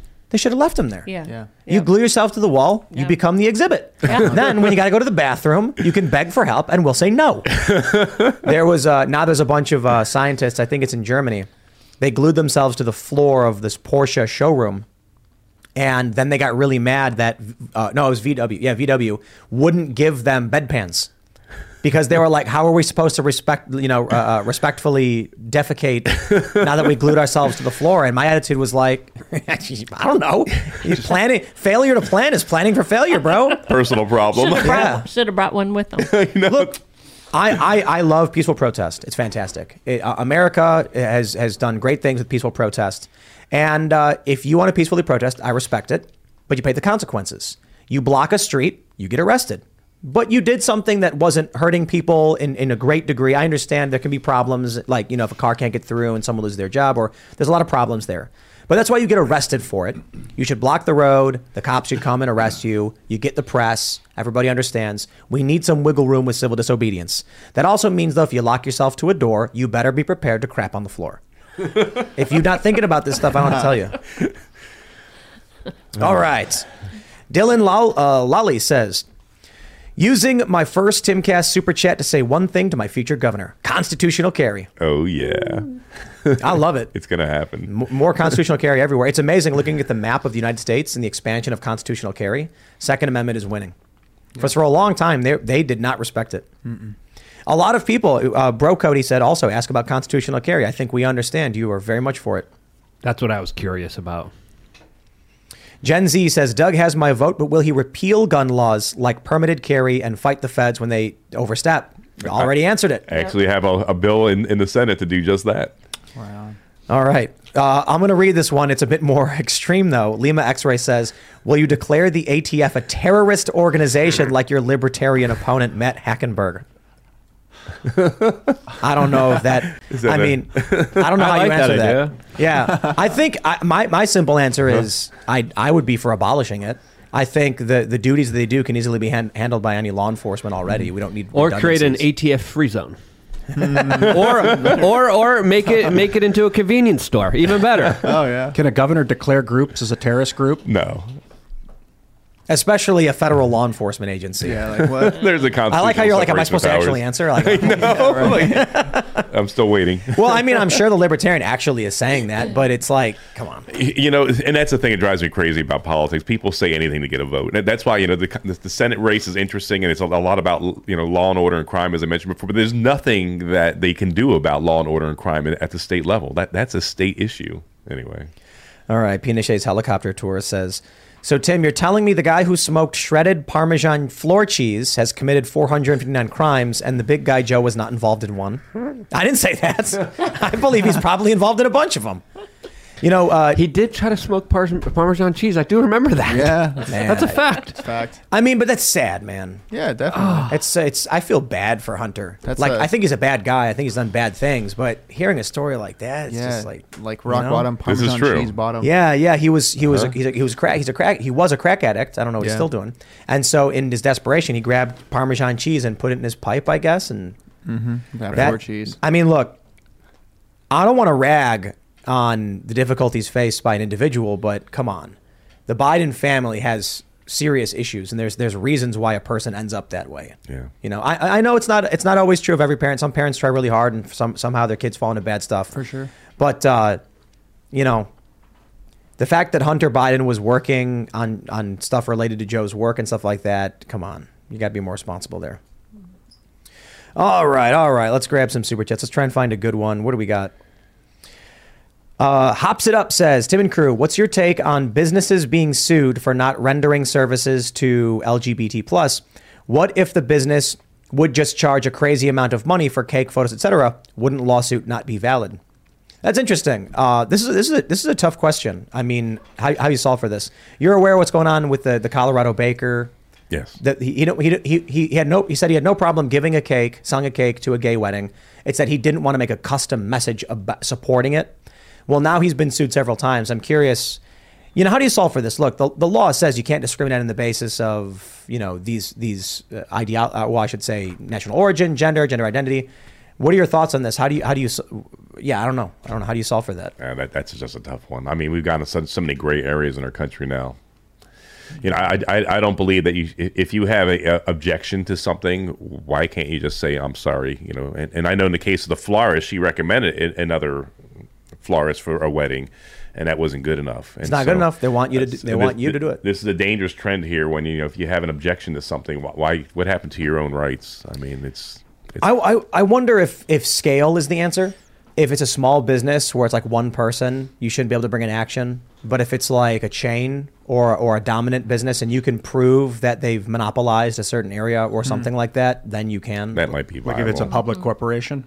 Well, no, I mean like if you're if you're a, a- a single individual who has a storefront selling flowers and you say I'm not going to do business with you, it should be like carry on and move on, sir. you can find flowers anywhere. But if it's Walmart they shouldn't be able to turn you away because they've they've dominated, monopolized such a large portion that you can't really go anywhere else. Hmm, like Wow. based on market share. Can I give a shout out? Josh French served with me in Afghanistan. Josh, I love you, brother. Oh, he says those that Colonel Mastriano respect him. Those that don't know him should. Oh, those that know him respect him. Those who don't should. There you Josh, go. I love you, man. He, he was a, he was a great member of our team in Afghanistan. Right on. Oh yeah. All right. Let's see. Let's try and find a good one because we only got a little bit of time left. You know, I'll, I'll- I'll, I'll say this just as, as I'm kind of trying to uh, read and speak at the same time. I do try to find good questions, especially hard ones, but when a good portion of all of the super chats are just outright love you, big fan, you know, uh, go Mastriano and things like that, it's like, you know, there's no, I can't just sit here for 10 minutes trying to find everything.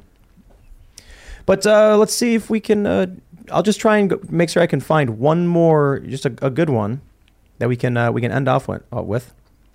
Otherwise, I'll just grab what I see coming up soon. All right, all right. I'm just gonna have to. They're all they're all just big fans of yours. Yeah, so they all look like that. Yeah. everybody's just being like, "Doug, you rock." Can't wait to vote for you. Stuff Yeah, like that. right. Pretty much. I'm like, where's the person who's got a question about policy? That, but all right. Zero says Mastriano kept me sane during the abuse of power from the Democrats during COVID. Watching his fireside chats gave me hope. Can't wait to vote for you. Wow. There it There we go. Yeah, the one thing I, I, I you know, I know that there was there was a, a lot of Q and A sessions with politicians in the past, and they always do pre-screened questions. We don't do that. No. But at the same time, hey guys, you know, I, I always try to find good ones, but uh, everybody's just saying they love you, so I guess that's what that's what you get. Love you guys back. Uh, so, my friends, if you haven't already, would you kindly smash that like button, subscribe to this channel, and share the show with your friends? Become a member at timcast.com to support all of our work. You can follow the show at timcastirl. You can follow me at timcast. Senator Mastriano, do you want to shout anything out? Well, you know what? Pennsylvania is the, the birthplace of our country. It was founded by William Penn, who, of course, es- esca- escaped uh, persecution for his own faith. And um, he founded our, our state with the idea that all men can be free people and, and live their lives as they saw fit, not as a governor or, or magistrate or, or king saw fit. And that shaped our government. I think we have to remember who we are. We are the birthplace of freedom and liberty. We're the same state, of course, where New Birth of Freedom was secured at Gettysburg. And then finally, 2001 on 9 11, and that dark day, the only hope was Flight 93. And although it had a tragic ending, remember what Todd Beamer said, let's roll. So, Pennsylvania and America, let's roll on 8 November. You got a website? Go to dougforgov.com. All right. Thank Rebbie, you. you. wanted to add anything to that? Um, just would like to say, you know, we are the Keystone State, so um, the governor's race is important to all of the USA because of holding together that that arch, that keystone holds together the rest. And I really think that the way that Pennsylvania goes is going to be the way the nation goes. right on. If you guys get elected, I want some PPA cards. Uh, thank you guys for coming on. I didn't always agree with, with everything, but at least we had the conversation. Thank you so much for that. Uh, my YouTube channel and news ind- organization is wearechange.org. I did a very in depth look into the false flag allegations by the United States, a deep dive into some very serious issues. If you want to see that video, you can right now on youtube.com forward slash we are change. Thank you so much for having me. Good talking to you guys. Good talking. Next time, maybe we'll go deeper on some conspiracy theories, like talking plasma that the military might be using to make us think they're aliens. And I hope to work with you in the governor's office at some point with technology. Now you're talking. Really, he, wrote, he wrote down graphene, Ian. yeah, let's He wrote down- retrofit the Yeah, economy and give that's awesome. because people have something to live for and they want to and they will. I'd love Pennsylvania to innovate and lead in that technology. It'd be fantastic. Love you, sir. Love you back. Peace and love. Right on, guys. I think you should check out Cast Castle. It is really funny, by the way, Ian. I watched it today. I don't normally watch it, but it was good. I also watched your video on YouTube today because I saw it on my uh, recommended, which I get recommended for some stuff, but I guess not Timcast. And uh, Oh, you got Luke got recommendations. All right. Yeah. Yeah. I'm moving on up. yeah, guys. And I am in the chat. That is me. The I am Serge.com. You can find me everywhere. That again. I'm in there with you, commenting with everyone. Yeah, yeah, right. We're having a lot of fun. That was a good one. See you guys. It'd be funny to do a skit where it's like 10 years from now and it's this futuristic world of flying cars and Ian's like, you know, a little bit older and he's looking at a picture of, of Doug over here and then he's like and then he looks up at a statue of him and it says he created the first graphene plant revolutionizing oh, technology. Oh, yeah. Yeah, I And wanna- Ian's like we did it. like we could build a campus where people learn to come and learn to make it with lasers and we'll create a new industry. Right on. Now All you're right. talking. All right, everybody. Thanks for hanging out. Uh, we're not having a members only show because we just we don't really have enough time for it, unfortunately. But uh, I do appreciate all of you who are members who help make it all possible, and we will see you all next time. Cheers. With Lucky Land slots, you can get lucky just about anywhere. Dearly beloved, we are gathered here today to. Has anyone seen the bride and groom? Sorry, sorry, we're here. We were getting lucky in the limo and we lost track of time. No, Lucky Land Casino, with cash prizes that add up quicker than a guest registry. In that case, I pronounce you lucky. Play for free at LuckyLandSlots.com. Daily bonuses are waiting. No purchase necessary. Void where prohibited by law. 18 plus. Terms and conditions apply. See website for details.